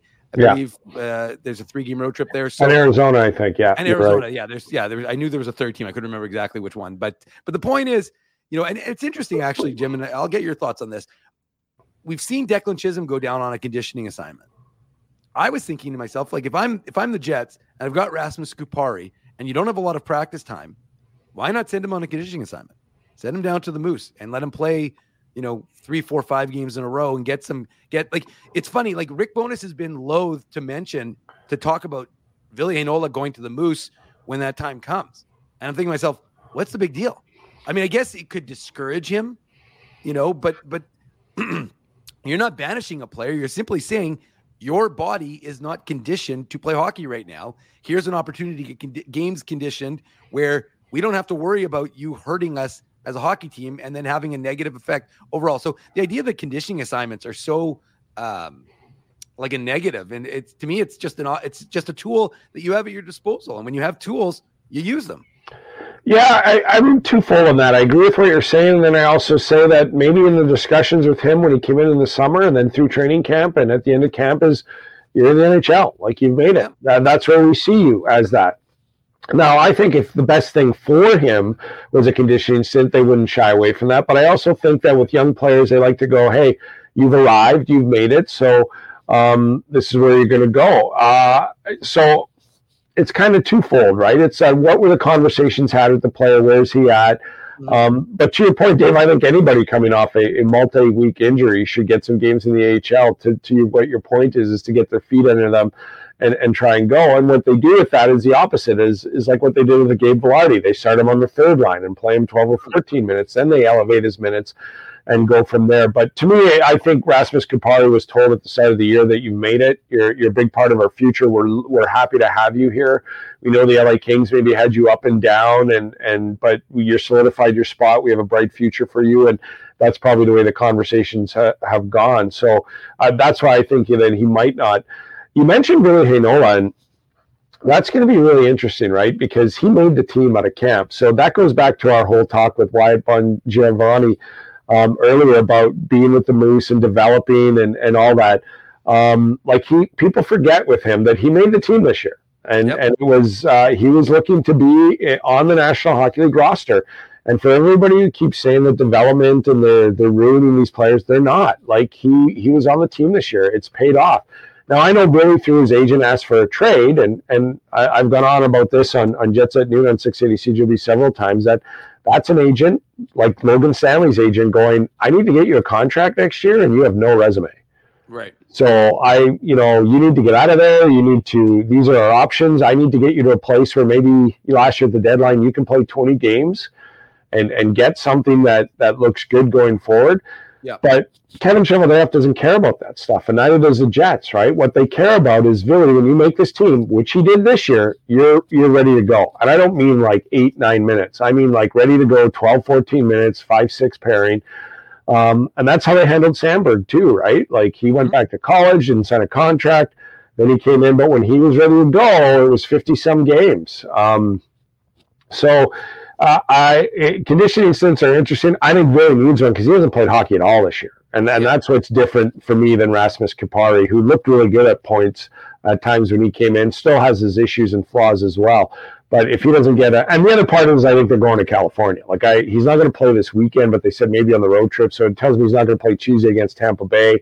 So I just don't think they're going to send in a moose, call him back up, and then Right. head out on the road that way. But it, it, to me, it's all about the conversations you've had, and if you've told a young player like that who just got traded that you're on this team and a big part of our future, you know, and now maybe he might go uh, give me a game or two with the Moose, but you know, I doubt it. So, and, and plus his role on the fourth line, it'd be different if he's going to be asked to play 15, 16 minutes, which he's not. So, Right. Yeah. I mean, and that's true. You can shelter a guy like Rasmus Kupari. I just think, like, again, you know, it'll be interesting to see what they do with Ville Heinola because it's gonna look if if all is and, and it's the NHL, right? Like every five minutes, a guy's getting injured, right? You've got Kyle Connor who's going to be not back till expected what sometime early in February. So you you do have that roster space if you need to carry, but eventually you're gonna it's gonna come to a head where you know Ville Heinola's ready, and then you've got Stanley and Chisholm, and you're going to have to figure something out. And so I guess that'll lead into my next, you know, our next topic until we bring. Uh, By the way, uh, T. Tico Napoli says he could use a conditioning stint. I'm with you, buddy. Um, as soon as I get over this this head cold, I'm I'm. That's why I got sick. I think I'm getting a conditioning stint too. It's time. Well, Jim, they, they sent you to the minors. They sent you from CJOB down to the legal curve. No, no, no, no, no, no. I, I just went back to Europe to play in that pro league, so I can get over this cold. That's all.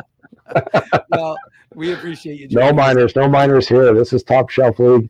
This is the Illegal Curve Hockey Show. I'm Dave Minuk. He's Jim Toth. We're uh, chatting Jets. We're chatting Moots. You know, folks are, you know, they folks know that when Drew and Ezzy are away, I'm going to take an opportunity to talk about the Manitoba Moose.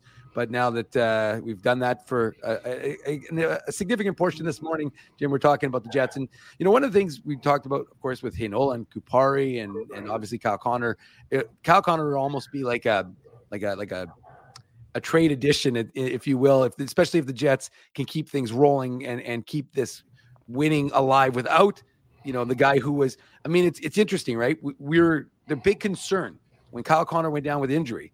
17 goals leading no, no no other jet was even in double digits when Kyle Connor was at 17 and he looked like he was on pace for 60 this year. It was going to be, you know, a remarkable season for him. But when when you, you know he goes down and the thought was where's the scoring going to come from? And yet somehow the, the scoring continued and guys are contributing. And now you've got multiple guys you know getting into the double digits and you you have contributions up and down the lineup from guys you know being able to do that. But to me the question i have for you jim now is if you were Ke- gm kevin Cheveldayoff and you had a chance to uh, you know have conversations as we know he likes to do what what type of conversation are you having knowing that you're going to have kyle connor back in february knowing that you're going to have a situation with Heinola, Stanley, Chisholm to decide relatively soon. What are you doing as GM of this team to shore things up for what you hope to be a long playoff run? Well, I, I think shoring up is, is the key word there. Like, I think if you can get better at something on the line, you would do it. Um, but I, I, keep looking at, and, and I'm not stealing any thunder from, I read the athletics piece with Chris Johnston and Pierre LeBrun, mm-hmm. where they thought the top, you know, five guys would go. Um, I, I, think they look at second line center, and and this isn't a knock on Namestnikov or, or anybody who's been filling in there. But if you could bring in an Elias Lindholm, if you could bring in a Sean Monahan, and I agree with what that athletic article had from LeBrun and Johnston about um, Sean Monahan. I think that's a $2 million cap hit. I think he's a UFA at the end of the year. I don't think he'll cost you as much as Elias Lindholm. And I think Lindholm is going to go somewhere like a Colorado or Boston where he's going to sign an extension, right? Like that's right. that's what he's looking for. Monahan you could bring in and decide whether you wanted to bring him back or not. Mm-hmm. Um, I'll have to look at the cap, Dave, but I don't think there's room to like bring a Monahan in and say he does really well. Saying at the deadline he has 25 points in 23 games and just fits in perfectly in that top six to give him three or four million. It's really interesting with what they want to do with the defense. And I think Mike McIntyre, of the Free Press, had a, an article this week about like Brendan Dillon and Dylan DeMelo, who are now the mm-hmm. next UFAs. Uh, and they'd like to know where they're at. Like it's not like to know, but it'd be nice to know where we stand when you see guys like Niederreiter and Hellebuyck and and and Scheifele get locked up. Mm-hmm. But I see kind of a move like that uh, is the fact that if you could bring in at a relatively low cost of a, of a second um, second you know round pick and maybe a prospect to bring in Sean Monahan, I think that's a fair deal for the Montreal Canadiens and and maybe a third round pick if Chevy can work some magic and it's not yeah. the top two. But um, you know, I think if you could bring in a Sean Monahan and either play him in that top or six or put him in the bottom six, um, I don't think you're going to break up that Lowry Niederreiter line. Um, so I think that you bring in, I mean, Sean Monahan for a pick and a prospect on your fourth line adds a ton of depth to this team. And then you can put him on the power play and stuff like that too. But that's what I think. The defense is real interesting to me because I think one of them is going. I think one of them is going in a package. And I don't know if it's Logan Stanley. I don't know if it's Declan Chisholm. Um, but I, I think that they're, they're not going to want to give up their depth on the blue line. But if you could maybe ship Logan Stanley in a third round pick or a second round pick to Montreal and get Monahan, I think you might be doing that, right? The pick would be what Montreal wants, but they yeah. can use D too. So I, I just, I, I, think you're going to augment. I don't think you're going to see a big splash, but I, I, you know, the last time they had a roster like this, they went and got Paul Stastny. Yep. Um, so that's why I don't I don't doubt that they're calling about Lindholm. I just don't think that's going to happen because I think that's going to be three or four assets, maybe mm-hmm. three assets on an expiring contract. Yeah. Um, so probably two to three assets for that. Uh, that's why I like the the Monahan, but I think they're kicking the tires on that. I, I think you know that second line center spot. I don't think there's a trade out there that you would move your Kyle Connor, your Nick Ehlers, your Gabe Vilardi out of your top six, your Cole Perfetti. I don't think there's a player out there you go, okay, Cole, you're now going down to the third line or something like right. that. Right. What I do think there's a trade out there is a second line center. I think you could go into Namestnikov, you're our fourth line center because we got Sean Monahan here. Or, right. you know, he's not playing well, so we'll keep you there. That's the move I'm looking at. And then on the defense, I think that maybe it's further forward or maybe it's um, to bring in a different defenseman, like a veteran D with a bigger contract and you give them a younger D like a Stanley or a Declan Chisholm in exchange, you'd get the veteran presence for the playoff run and they get a good young prospect to take that spot on their roster. Those are the two kind of deals I've sort of have in my mind. Yeah, and and again, that's hey, Jim is GM. That's what that's what we're gonna call that segment. Maybe we'll have a regular segment here on the Illegal Curve Hockey Show, Jim. But uh, no, I, I, look that that seems to be what everyone is talking about, right? Whether you're going to be able to bring in someone you know, and and look, I'll give Ezzy credit because Ezzy's been talking about Sean Monahan. It feels like for at least two seasons now.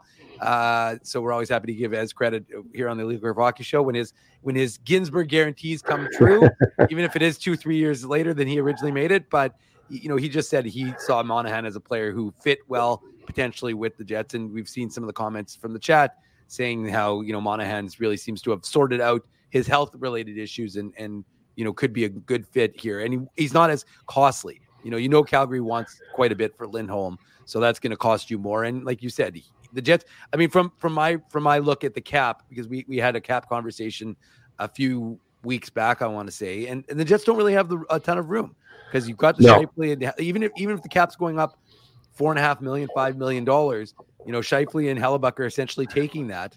And you've still got to give Cole Perfetti uh, a new contract for next year. I think David Gustafsson I mean, that's not a significant one. Neither of those really are. You'll probably bridge Perfetti, but the fact of the matter is, you're going to have to make some money. And you look, we could talk a Nate Schmidt buyout over the summer. That's always a possibility, but or a trade, of course. But like I said, there's there's not a ton of latitude, even with an increase in the cap for the Jets. Uh, yeah, 20, 20, and, and the thing about season. the thing about the Schmidt buyout is now you're adding it for one year of the Wheeler buyout, right? Yeah. And so now you got two buyouts sitting there. I think it's more um, advantageous to the team if they're going to move Schmidt's contract to do it with a player. Yeah. So if if a team wants a veteran D, I, I think you send Schmidt and Logan Stanley or somebody like that with a pick, and that's how you offset the the eating of the cap. But I'm not sure they want to get rid of Nate Schmidt like I, this season. I I'm not sure about that, uh, Dave. Oh, I, I think I think if they could add a Monahan with the limited cap space they have and go into the playoffs and then in the offseason look at moving Schmidt's contract. I just I don't we've kicked this around for a couple of shows on Jets at Noon as well. And I just what's the number one commodity when it comes to the trade deadline? It's veteran D man, right? And and so um, I just don't think they're going to do a deal like that and then you know say it's Chisholm or, or Logan Stanley and then one of those guys go down in the playoffs I think they want Nate Schmidt for the playoffs. I think that that's the guy they would be looking for is a veteran like that. So I, I just think he's here until the summer, and then if they need that room, then they go, okay, here's two two defensemen if you take this contract or something like that. Yeah, and I agree. And I, I look the re, ultimately, I think Nate Schmidt. I mean, his play hasn't been terrible. I mean, there's been there's been obviously some. It's gotten better. It's gotten better for sure. And I think like eh, obviously sitting for four straight games kind of was a wake up call for, for the veteran blue liner. But I think you're right. I think ideally what you do look, DeMelo and Morrissey are, have been a very good pairing. If you and Pionk has been much better this season. I mean, obviously there's been some situations, but he's been much better rebounded from what it was a, a poor season last year. And I think if you can shift Pionk down into your almost your third pairing, and then you have someone you know in that two pairing, and then the second hole, and then ultimately maybe have you know Schmidt as your seventh and give you a little bit of that idea of a veteran yeah. opportunity there. Because you don't have like you're not bringing it up from the prospects. They're not ready to go. So that's not coming it's not coming from within. Um, so ultimately you know that that to me is the bigger question mark is can you find that player potentially to pair with Brendan Dillon you know on that second pairing and leave the Morrissey and DeMelo pairing alone I know we talk about oftentimes, but DeMelo's been very good in my mind with Josh Morrissey. So to me, it's more about finding, you know, because again, it's about cost, right, Jim? And I know we Yeah. gotta go because we got to go to break because we're gonna have Hustler coming on. But Well, and- a and- quick final thought from you. Yeah, well, final thought is what do you do with DeMelo and Dillon? Now, I, I like everything about Dylan DeMelo and the pairing with Josh Morrissey, but is that not Ville Heinola's future?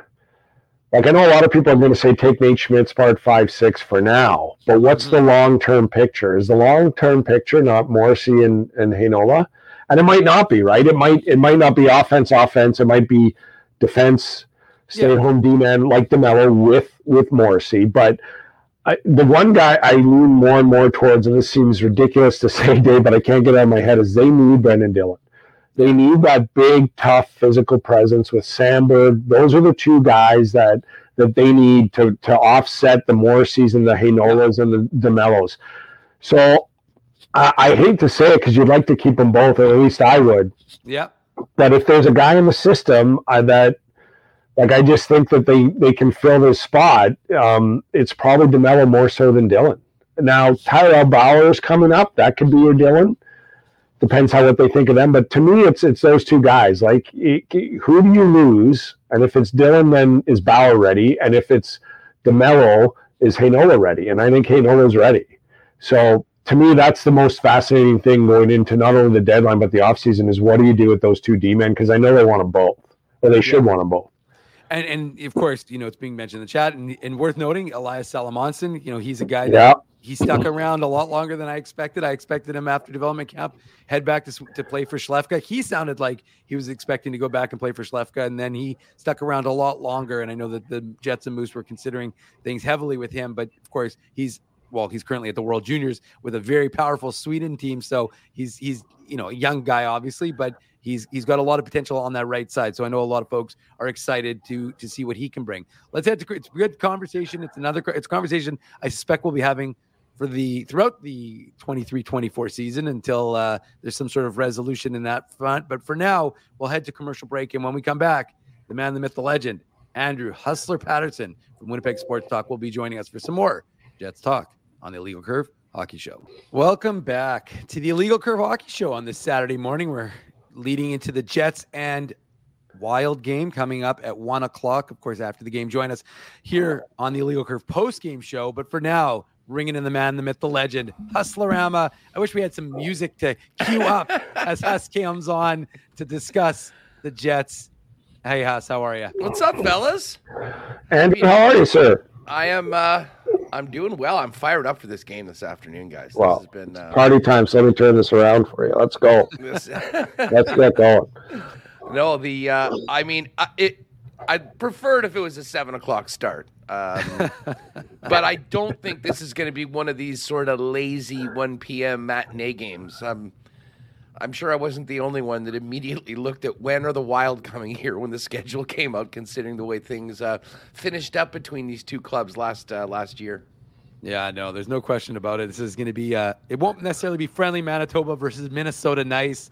We'll see. There should be some, uh, some festivities, some on ice, uh, entertainment, I suspect, uh, between these two teams. Some physical play. Seasons beatings, may I may I suggest? wow, seasons beatings. I like it. I will be stealing that uh, based on how this afternoon goes today on the Liquor Post Game Show, coming your way probably around 3:45. Before we even get started on the previewing the Jets Wild House, uh, a little news out of uh, Morning Skate, not Morning Skate, but before Morning Skate, courtesy of John Lu. Uh, Jim, I don't know if you saw this, but I was, of course, we're ch- we're here chatting, so we weren't necessarily paying attention to Twitter. But during the commercial break, I, I took a little gander, and sure enough, who is in a non-contact jersey? Kyle Connor, back in Winnipeg and skating just 20 days after suffering that injury. So, what are your initial thoughts on that? Well, I mean, listen, it was the first thing I saw on my timeline when I uh, got my life together this morning, and uh, that was that was some great uh, great news. I mean, he. I mean, I just looked at the video. I'm looking at it right now, folks. If you haven't seen it, go to John Lu, TSN WPG. Um, and I mean, listen, that's just great news for the Winnipeg Jets. I, I jokingly thought to myself, you know, if I was watching Vilardi, Ehlers, and Scheifele do what they're doing right now at that top line, I'd be trying to get back right away as well. and listen, I mean, Kyle Connor is such a dynamic uh, player, and tell you what, I mean, I'm sure the power play could use him right now, and I'm sure that's something you guys have sort of chopped up and sort of the, the one kink in the armor right now for the Winnipeg Yeah. Jets, the way they're playing. Um, but listen, if Kyle Connor can come back at any point in January, to me, it's a huge win. I mean, I, I had thought that, you know, once we got the sort of six to eight week timeline and looked at the schedule, I was sort of expecting that, you know, ideally KFC would be ready to go after the uh, the player break in the All Star game. I mean, if he's out there right now, and we're not even into January yet. I think we can realistically think that there might be a possibility of him playing uh, potentially on the next homestand when the team comes back at some point, is they're there for about a week and a half and, and four home games. I mean, they're not going to rush him, but he wouldn't be on the ice right now if he wasn't able to skate even in the non-contact jersey. So uh, I don't know how that's anything but good news for the Winnipeg Jets right now. Yeah, and just to follow up on Huss's thoughts there, that the team is is not needing him, right? Like uh, they they obviously are going to welcome him back with open arms and probably put him right back on that top line. But this team is getting points. This team is racking up wins, and so it's not like he's out there to go, okay, we've lost four in a row, and let's see if we can speed this up a bit. I just watched it while you were talking there, uh, Hustler, and he's like not just a lot of times these guys come back on the ice and go up and down the ice like a Sunday skate at the local arena with your family. He's turning, he's pivoting. Um, he's not going hard, don't get me wrong, but as Andrew said, check out John Lu's Twitter, as Dave said too, and, and just get a look at it. But um, that could be your biggest trade deadline acquisition. And if he could come back, I, I agree with Andrew, Dave. I don't know how you feel about it, but if he's out there now, Yeah. from when they start, I think it's two to three weeks, and they'll probably be on the safe side in three weeks. But if they can get him back third week of January, um, that really speaks to, to how good this this lineup could uh, be once again. I just I've been on it since they drafted him. I think he's going to be the Jets' first 50 goal scorer. And you mentioned Dave, he was on pace for over 60. I thought it was going to happen this year. Um, but if they can add him into this lineup, and then you know, whenever these guys get back on the ice, guys, then the debate starts, right? Like it's the same with Heinolas, who comes out and and where do they go? And that's what happened with Vilardi when he came back. Where do you play him?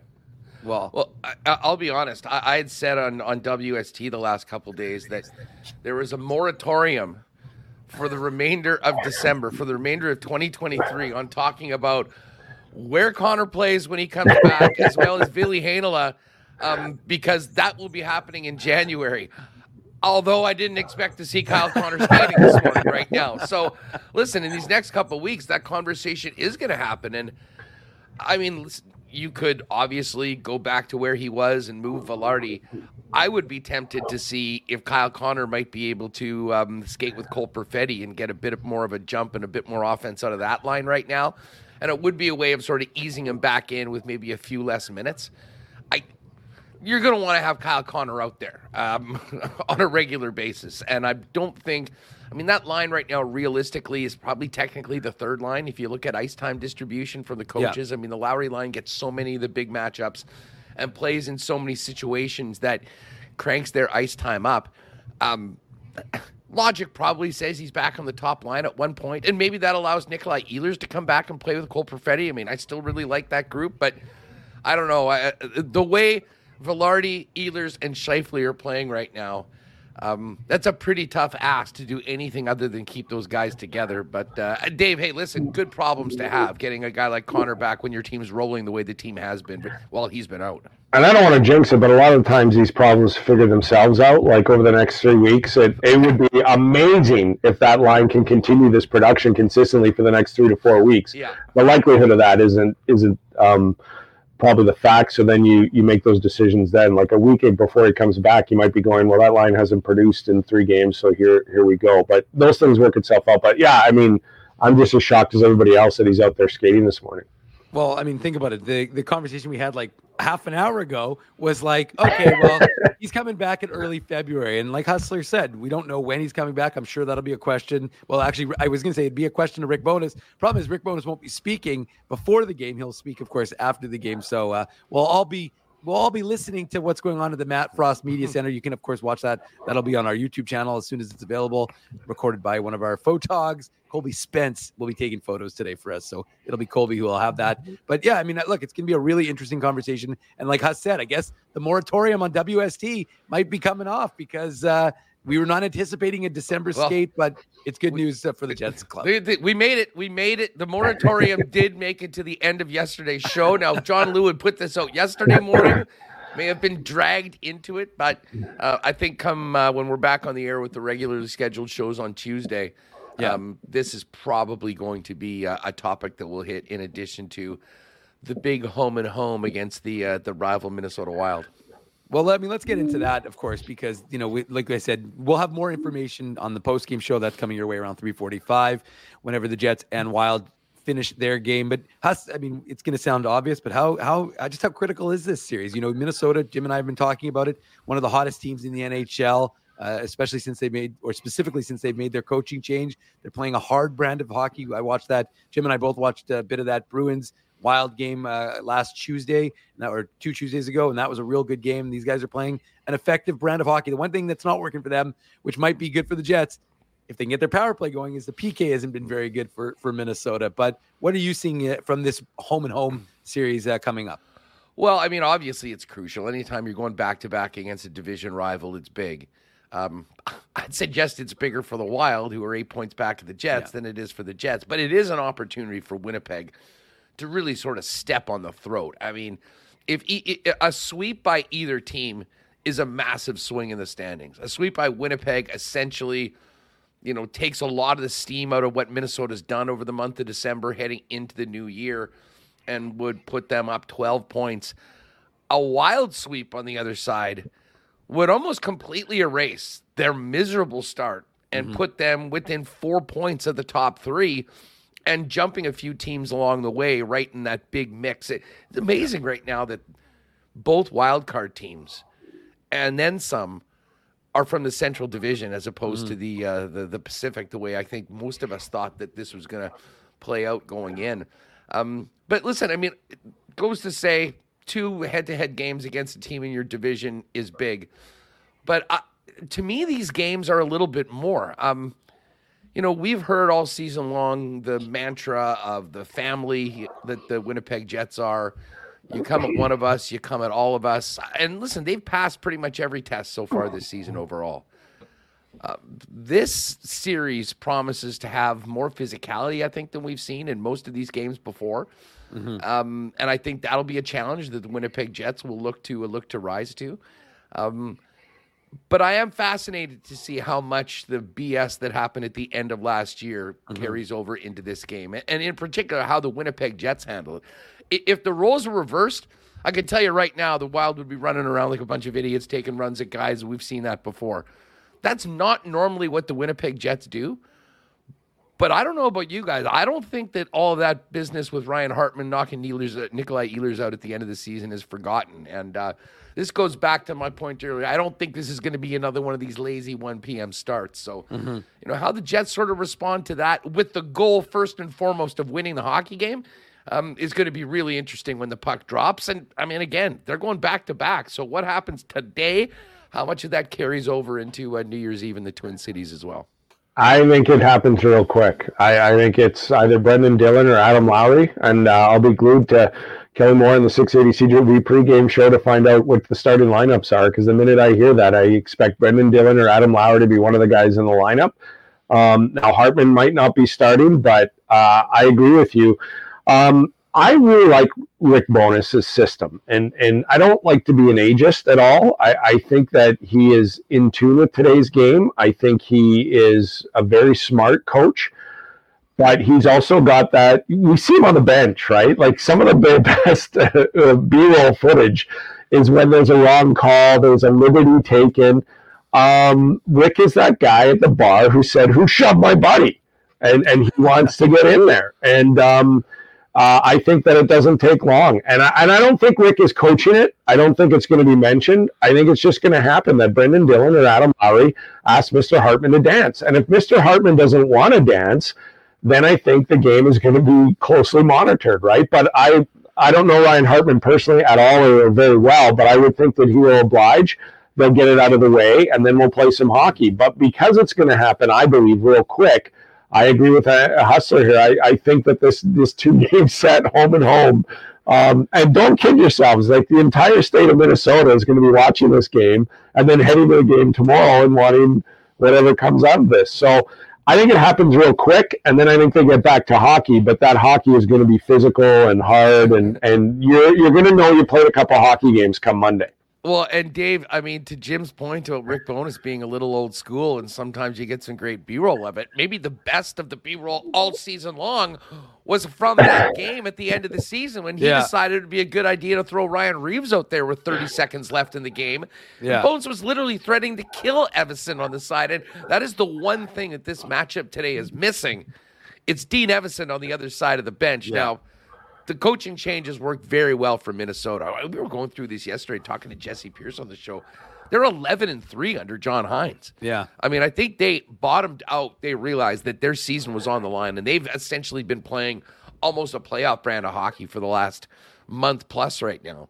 Um, but the Jets have been doing that all season long, and they would love nothing more than to uh, stop the Wild in their tracks. And as you mentioned, that that PK number that is not working for Minnesota maybe gives Jet fans a little hope that we might be able to hear a goal song or two after a five on four power play because um, a- as well as the team is playing at five on five, it is somewhat confounding that um, they just have not had success and really any momentum right now with the power play. And uh, that is one New Year's resolution that I'm sure the entire Winnipeg Jets have to get better going into the new year. And no time like the presence to get it going with these final two games of 2023.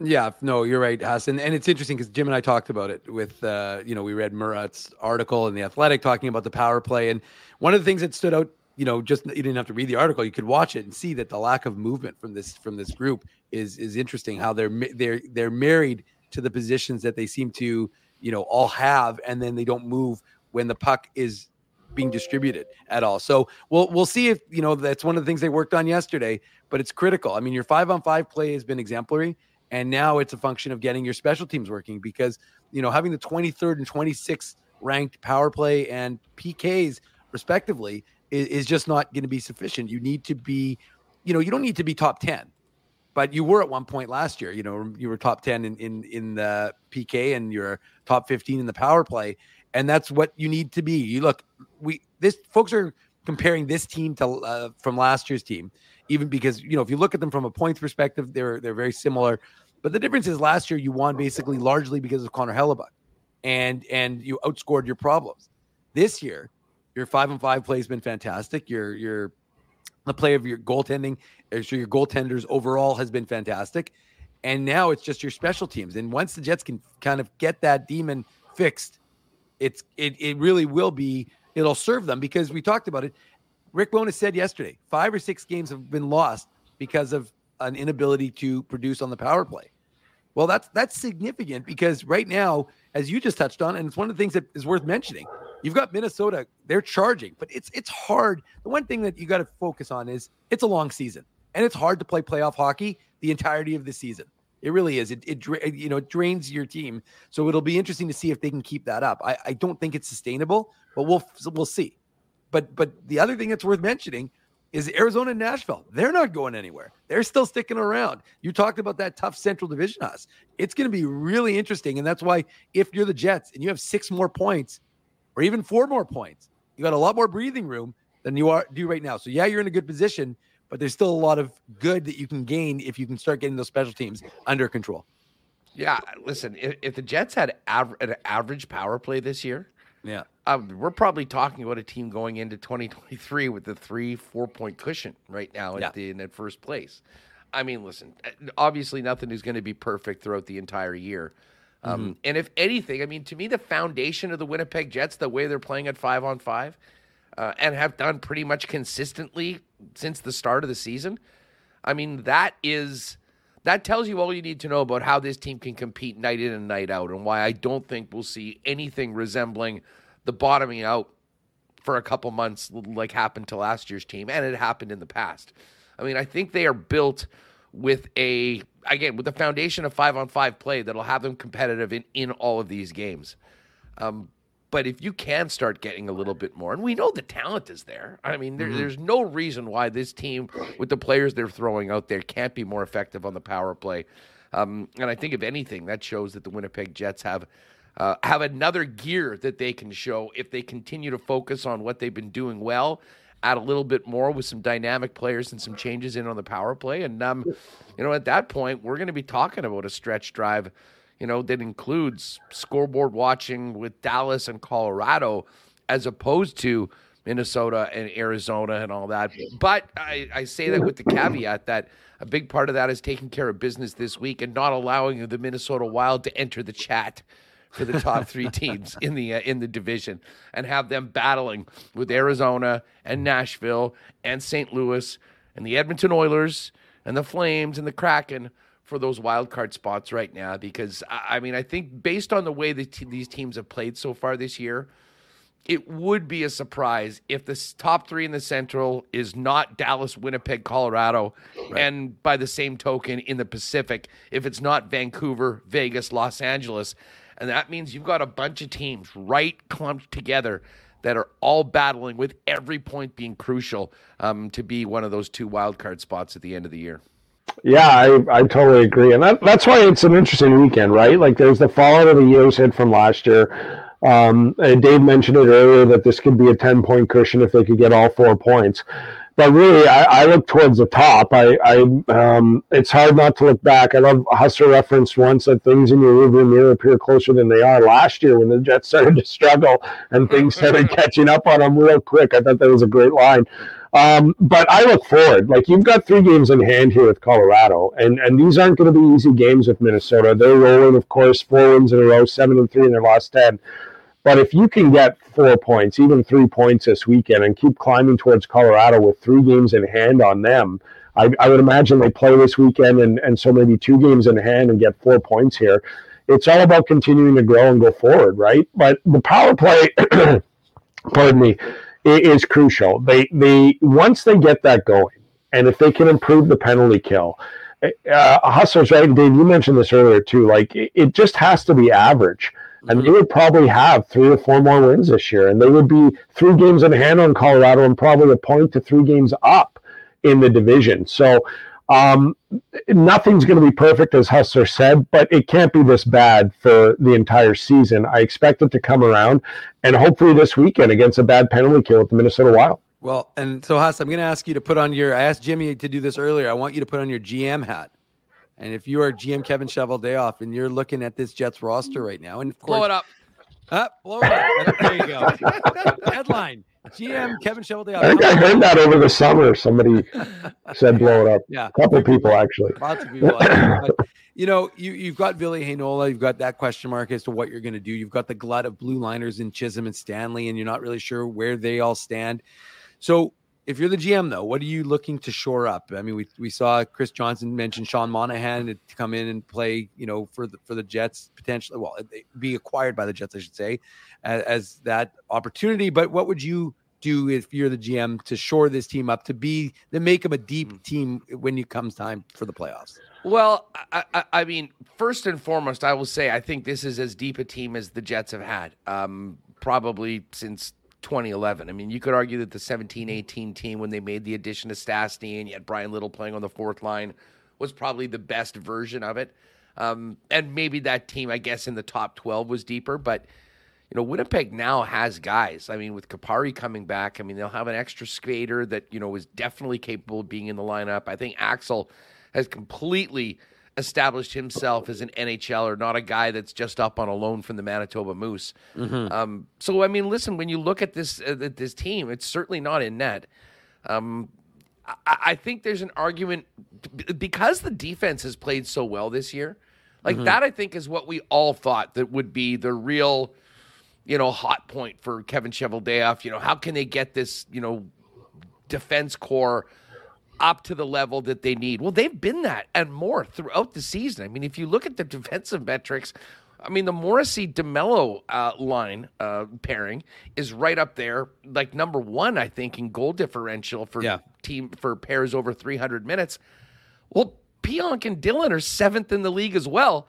And it's been well documented that Dylan Samberg and Nate Schmidt just don't get scored on when they are out there right now. So I think the urgency on the blue line – is not maybe what we all thought that it would be at the beginning of the season. Now, listen, if you can get a, a borderline elite top four right shot defenseman, I mean, you do that. Uh, Yeah. That that would absolutely be, I think, it you know, on the wish list. But put it this way, I'm not sure it is as high of a priority as it might have been because of the way these guys, and especially especially Neal Pionk has played. I mean, he was a guy that had a rough couple seasons, but we had seen him play at a higher level in the past, and he has done that so far. You know, is that going to be sustained through the rest of the season? I guess we'll find out. and Decisions will made be made based on that. If you had asked me this question two weeks ago, that is where I would have started on the blue line. But Mhm. as we go into 2024 right now, um, I think I sort of lean more along the line of a second line center that could come in and, and you know add a real boost to that line and potentially play with Perfetti and either Ehlers or Connor or Vilardi, whoever that is. And if you had that player, um, the Lowry line's not changing. All of a sudden, your fourth line has Vlad Namestnikov, has Alex Iafallo on it. Um, and if that is the case, then you're talking about a team that is really deep from 1 to 12. Not that they guys haven't been getting it done so far, um, but also allows you the cushion that when inevitably a guy or two gets hurt, players like Axel and Gus are able to come in and continue to do what they've done all year right now. So, um, long way of saying, I think the second line center is sort of has become the priority. That Mhm. wasn't the way things were at the start of the year. But I think they'll kick tires and look around a way to, you know, get a difference maker on the blue line at some point if the price is right. But I have a feeling that that, you know, one more spot in the top six at a reasonable cost will be what uh, the team's looking for. And I know Elias Lindholm's been a guy that his name has been kicked around. I think he'd be a perfect, perfect fit for that and doesn't have a contract next year. So it's not like you're getting into, I mean, it wouldn't come with an extension. Um, but again, do the Jets want to pay a big, big rental price? I think the way the team plays over the next couple months will be a big determining factor in just how aggressive Kevin Cheveldayoff wants to be and feels that he should be based on where the team is at right now. But they've certainly done the job so far up until this point, Dave. There you go. Well, there we go. We've got the words from the man, the myth, the legend. He is Andrew Hustler Paterson. You hear him every day during the week on Winnipeg Sports Talk coming your way, one o'clock Central Time, Hus. One o'clock Central. Yeah, just like the games this weekend. Uh, that's when we're live. And uh, yeah, I mean, you can just, uh, much like I'm sure many of you are listening to the Illegal Curve podcast, just put in Winnipeg Sports Talk wherever you get your pods. And know we usually got it up around 3.30, uh, just in time for your drive home when we used to do the program back on a station that will not be named, Dave. Uh, it's always always always fun to talk about the old times, but the new times are a lot more fun. We're having a lot more fun. And hey, you know what? The benefit of the new times are us. We get to have Jim on the show. We get to have you know one day. Hey, look, one day we had we had Sean Reynolds and Craig Button. We had TSN and Sportsnet on our show. So uh, Rumble. It's, it's nice for us because it gives us a lot more variety. We get a lot of chance to speak to our friends throughout the media landscape, and we're not limited uh, in scope. Well, listen, man, you guys have had another great year and continue to kill it doing uh, both the uh, shows on Saturdays as well as all the post games. And it's always a great opportunity to talk to Jim uh, live, even if he's using a baked potato for a microphone like he is today. But uh, yeah, that's I'm gonna get you gonna get you I- I hear- 2024. I heard the audio issues. I saw it all day, and uh, I will. I will work on rectifying it. The problem is, is I fire this thing up at home once every four months, so if that. So I, uh, I'll, I'll power it up or change the audio. I apologize to all the viewers and listeners. It's nice to talk to Andy on a Saturday morning before noon too, so it's all good, Dave. Listen, I would I would have preferred a later slot, but I realize this show's nine to eleven. So yeah. Hey, we gave you the late slot too, Us. I mean, usually the I Jets slot is at nine thirty, but I gave you the ten thirty today, so I tried to to extend it a little bit. I uh, I do appreciate that. It was a great day to do it because uh, I mean uh, we're right downtown just after this to uh, get ready for this game, and uh, as I say, I'm looking forward to seeing what this crowd's like, and uh, I well, I, I'm just hoping that Jet fans remember how this season ended because we all remember the way the Minnesota Wild treated the Winnipeg Jets and their fans after the Stanley Kaprizov incident. I mean, it was uh, it was less than hospitable. So uh, um, I know there'll be a lot of families and kids coming up in the, around this holidays today, but. Uh, uh, I'm hoping that the rivalry really kind of, um, you know, fires this crowd up today, and uh, we have a good one tonight, and then uh, of course tomorrow afternoon, heading into I know there's a lot of Winnipeggers actually heading down tomorrow or right after the game. Go to the Wild Jets at one, and then Packers Vikings at seven twenty. Hell of a way to finish up. Wow, yeah, that's a good weekend. The, uh, head into the new year. But anyways, thanks again for having me, Dave. All the best to you. I mean, you're saving the best content for last of 2023. no Ezzy, no Drew. Bring in the boys. No, seriously, love the love the boys, and uh, you guys have uh, killed it all year long. And I'm looking forward to uh, more chats coming up in 2024. Sounds great, Hus. We appreciate you joining us this morning here on the Illegal Curve Hockey Show. Happy New Year to you. I'm not going to say Happy New Year to our audience yet, Hus, because they'll hopefully be joining us on the post. Two days. Yeah, exactly. Tonight and tomorrow. So you'll you'll get a chance to wish you all happy new year. Plus, hopefully most of you will join. I know there's already seven thousand expected to be at the Moose game tomorrow afternoon. Live fireworks after the game. Huss, I'm excited to see Archangel inside Canada Life uh, with, some, Yes. with some explosions after the game. So hopefully the Moose uh, give the fans something to, to explode on the ice for, and then the art the the uh, the fireworks after it. So, anyways, we'll get into that. Happy New Year, Huss. Thanks a lot for joining us. We really appreciate it. Hey, my pleasure, guys. Have a great one and happy new year to you and uh, everybody in the chat. See ya, Huss. That, that's Andrew Hustler Paterson of Winnipeg Sports Talk. Well, Jim, you soldiered through it. Whether it was an audio issue or whether it was health issues, you soldiered through two hours of the Illegal Curve Hockey Show. So we very much appreciate uh, your effort for us today, and we very much appreciate the effort of our sponsors. So I'll give them a big thanks because a big thanks to all of the sponsors of Illegal Curve who make the post game show, the Saturday show, and the website a possibility. They are Rumors Restaurant and Comedy Club, Linden Market Dental Center, Zappia Group Realty, Betway, Tough Tuck, Boston Pizza, Seagram's, Rolly's Transfer, and Farmery Beer, home, Jim, of the IC beer, which I'm going to try and get you Ooh. after your big appearance today. Wow. these fine businesses because of their continued support of illegal curve hockey. So, well, it's been a fun morning, Jim. We've uh, flown through two hours of Jets and Moose talk for the folks uh, this Saturday morning, setting up the Jets and Wild this afternoon. Uh, they'll be joining us after on the illegal curve hockey, sh- uh, the illegal curve post game show. But I'll give you the final word, and then we'll we'll we'll, we'll send it to uh, to Canada Life. Yeah, well, I just uh, wish everybody a happy new year. Um, just to echo on Hustler, I think you and uh, uh, Drew and um, i- as you do a great job. It's always a pleasure having uh, coming on the show, and I always watch uh, when I'm not too. So uh, happy new year to you three. Happy new year to everybody in the chat. And I will get the audio fixed. I apologize, and hopefully my Nyquil coma didn't affect my my takes too much. That's probably why they were decent today, actually. So, uh, but just a general happy, safe New Year to everybody, and enjoy the game. Uh, no better way to go into the New Year than back to back against Minnesota. So great stuff, and uh, have a happy, safe New Year, everybody, and especially you, Dave.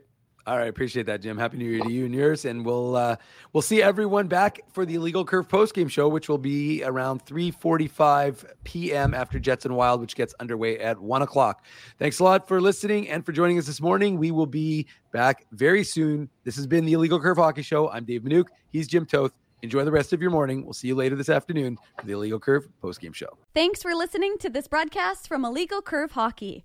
For more great Illegal Curve content, subscribe to the Illegal Curve YouTube channel, follow at Illegal Curve on Twitter, Facebook, and Instagram, and visit your online home for hockey in Winnipeg, illegalcurve.com.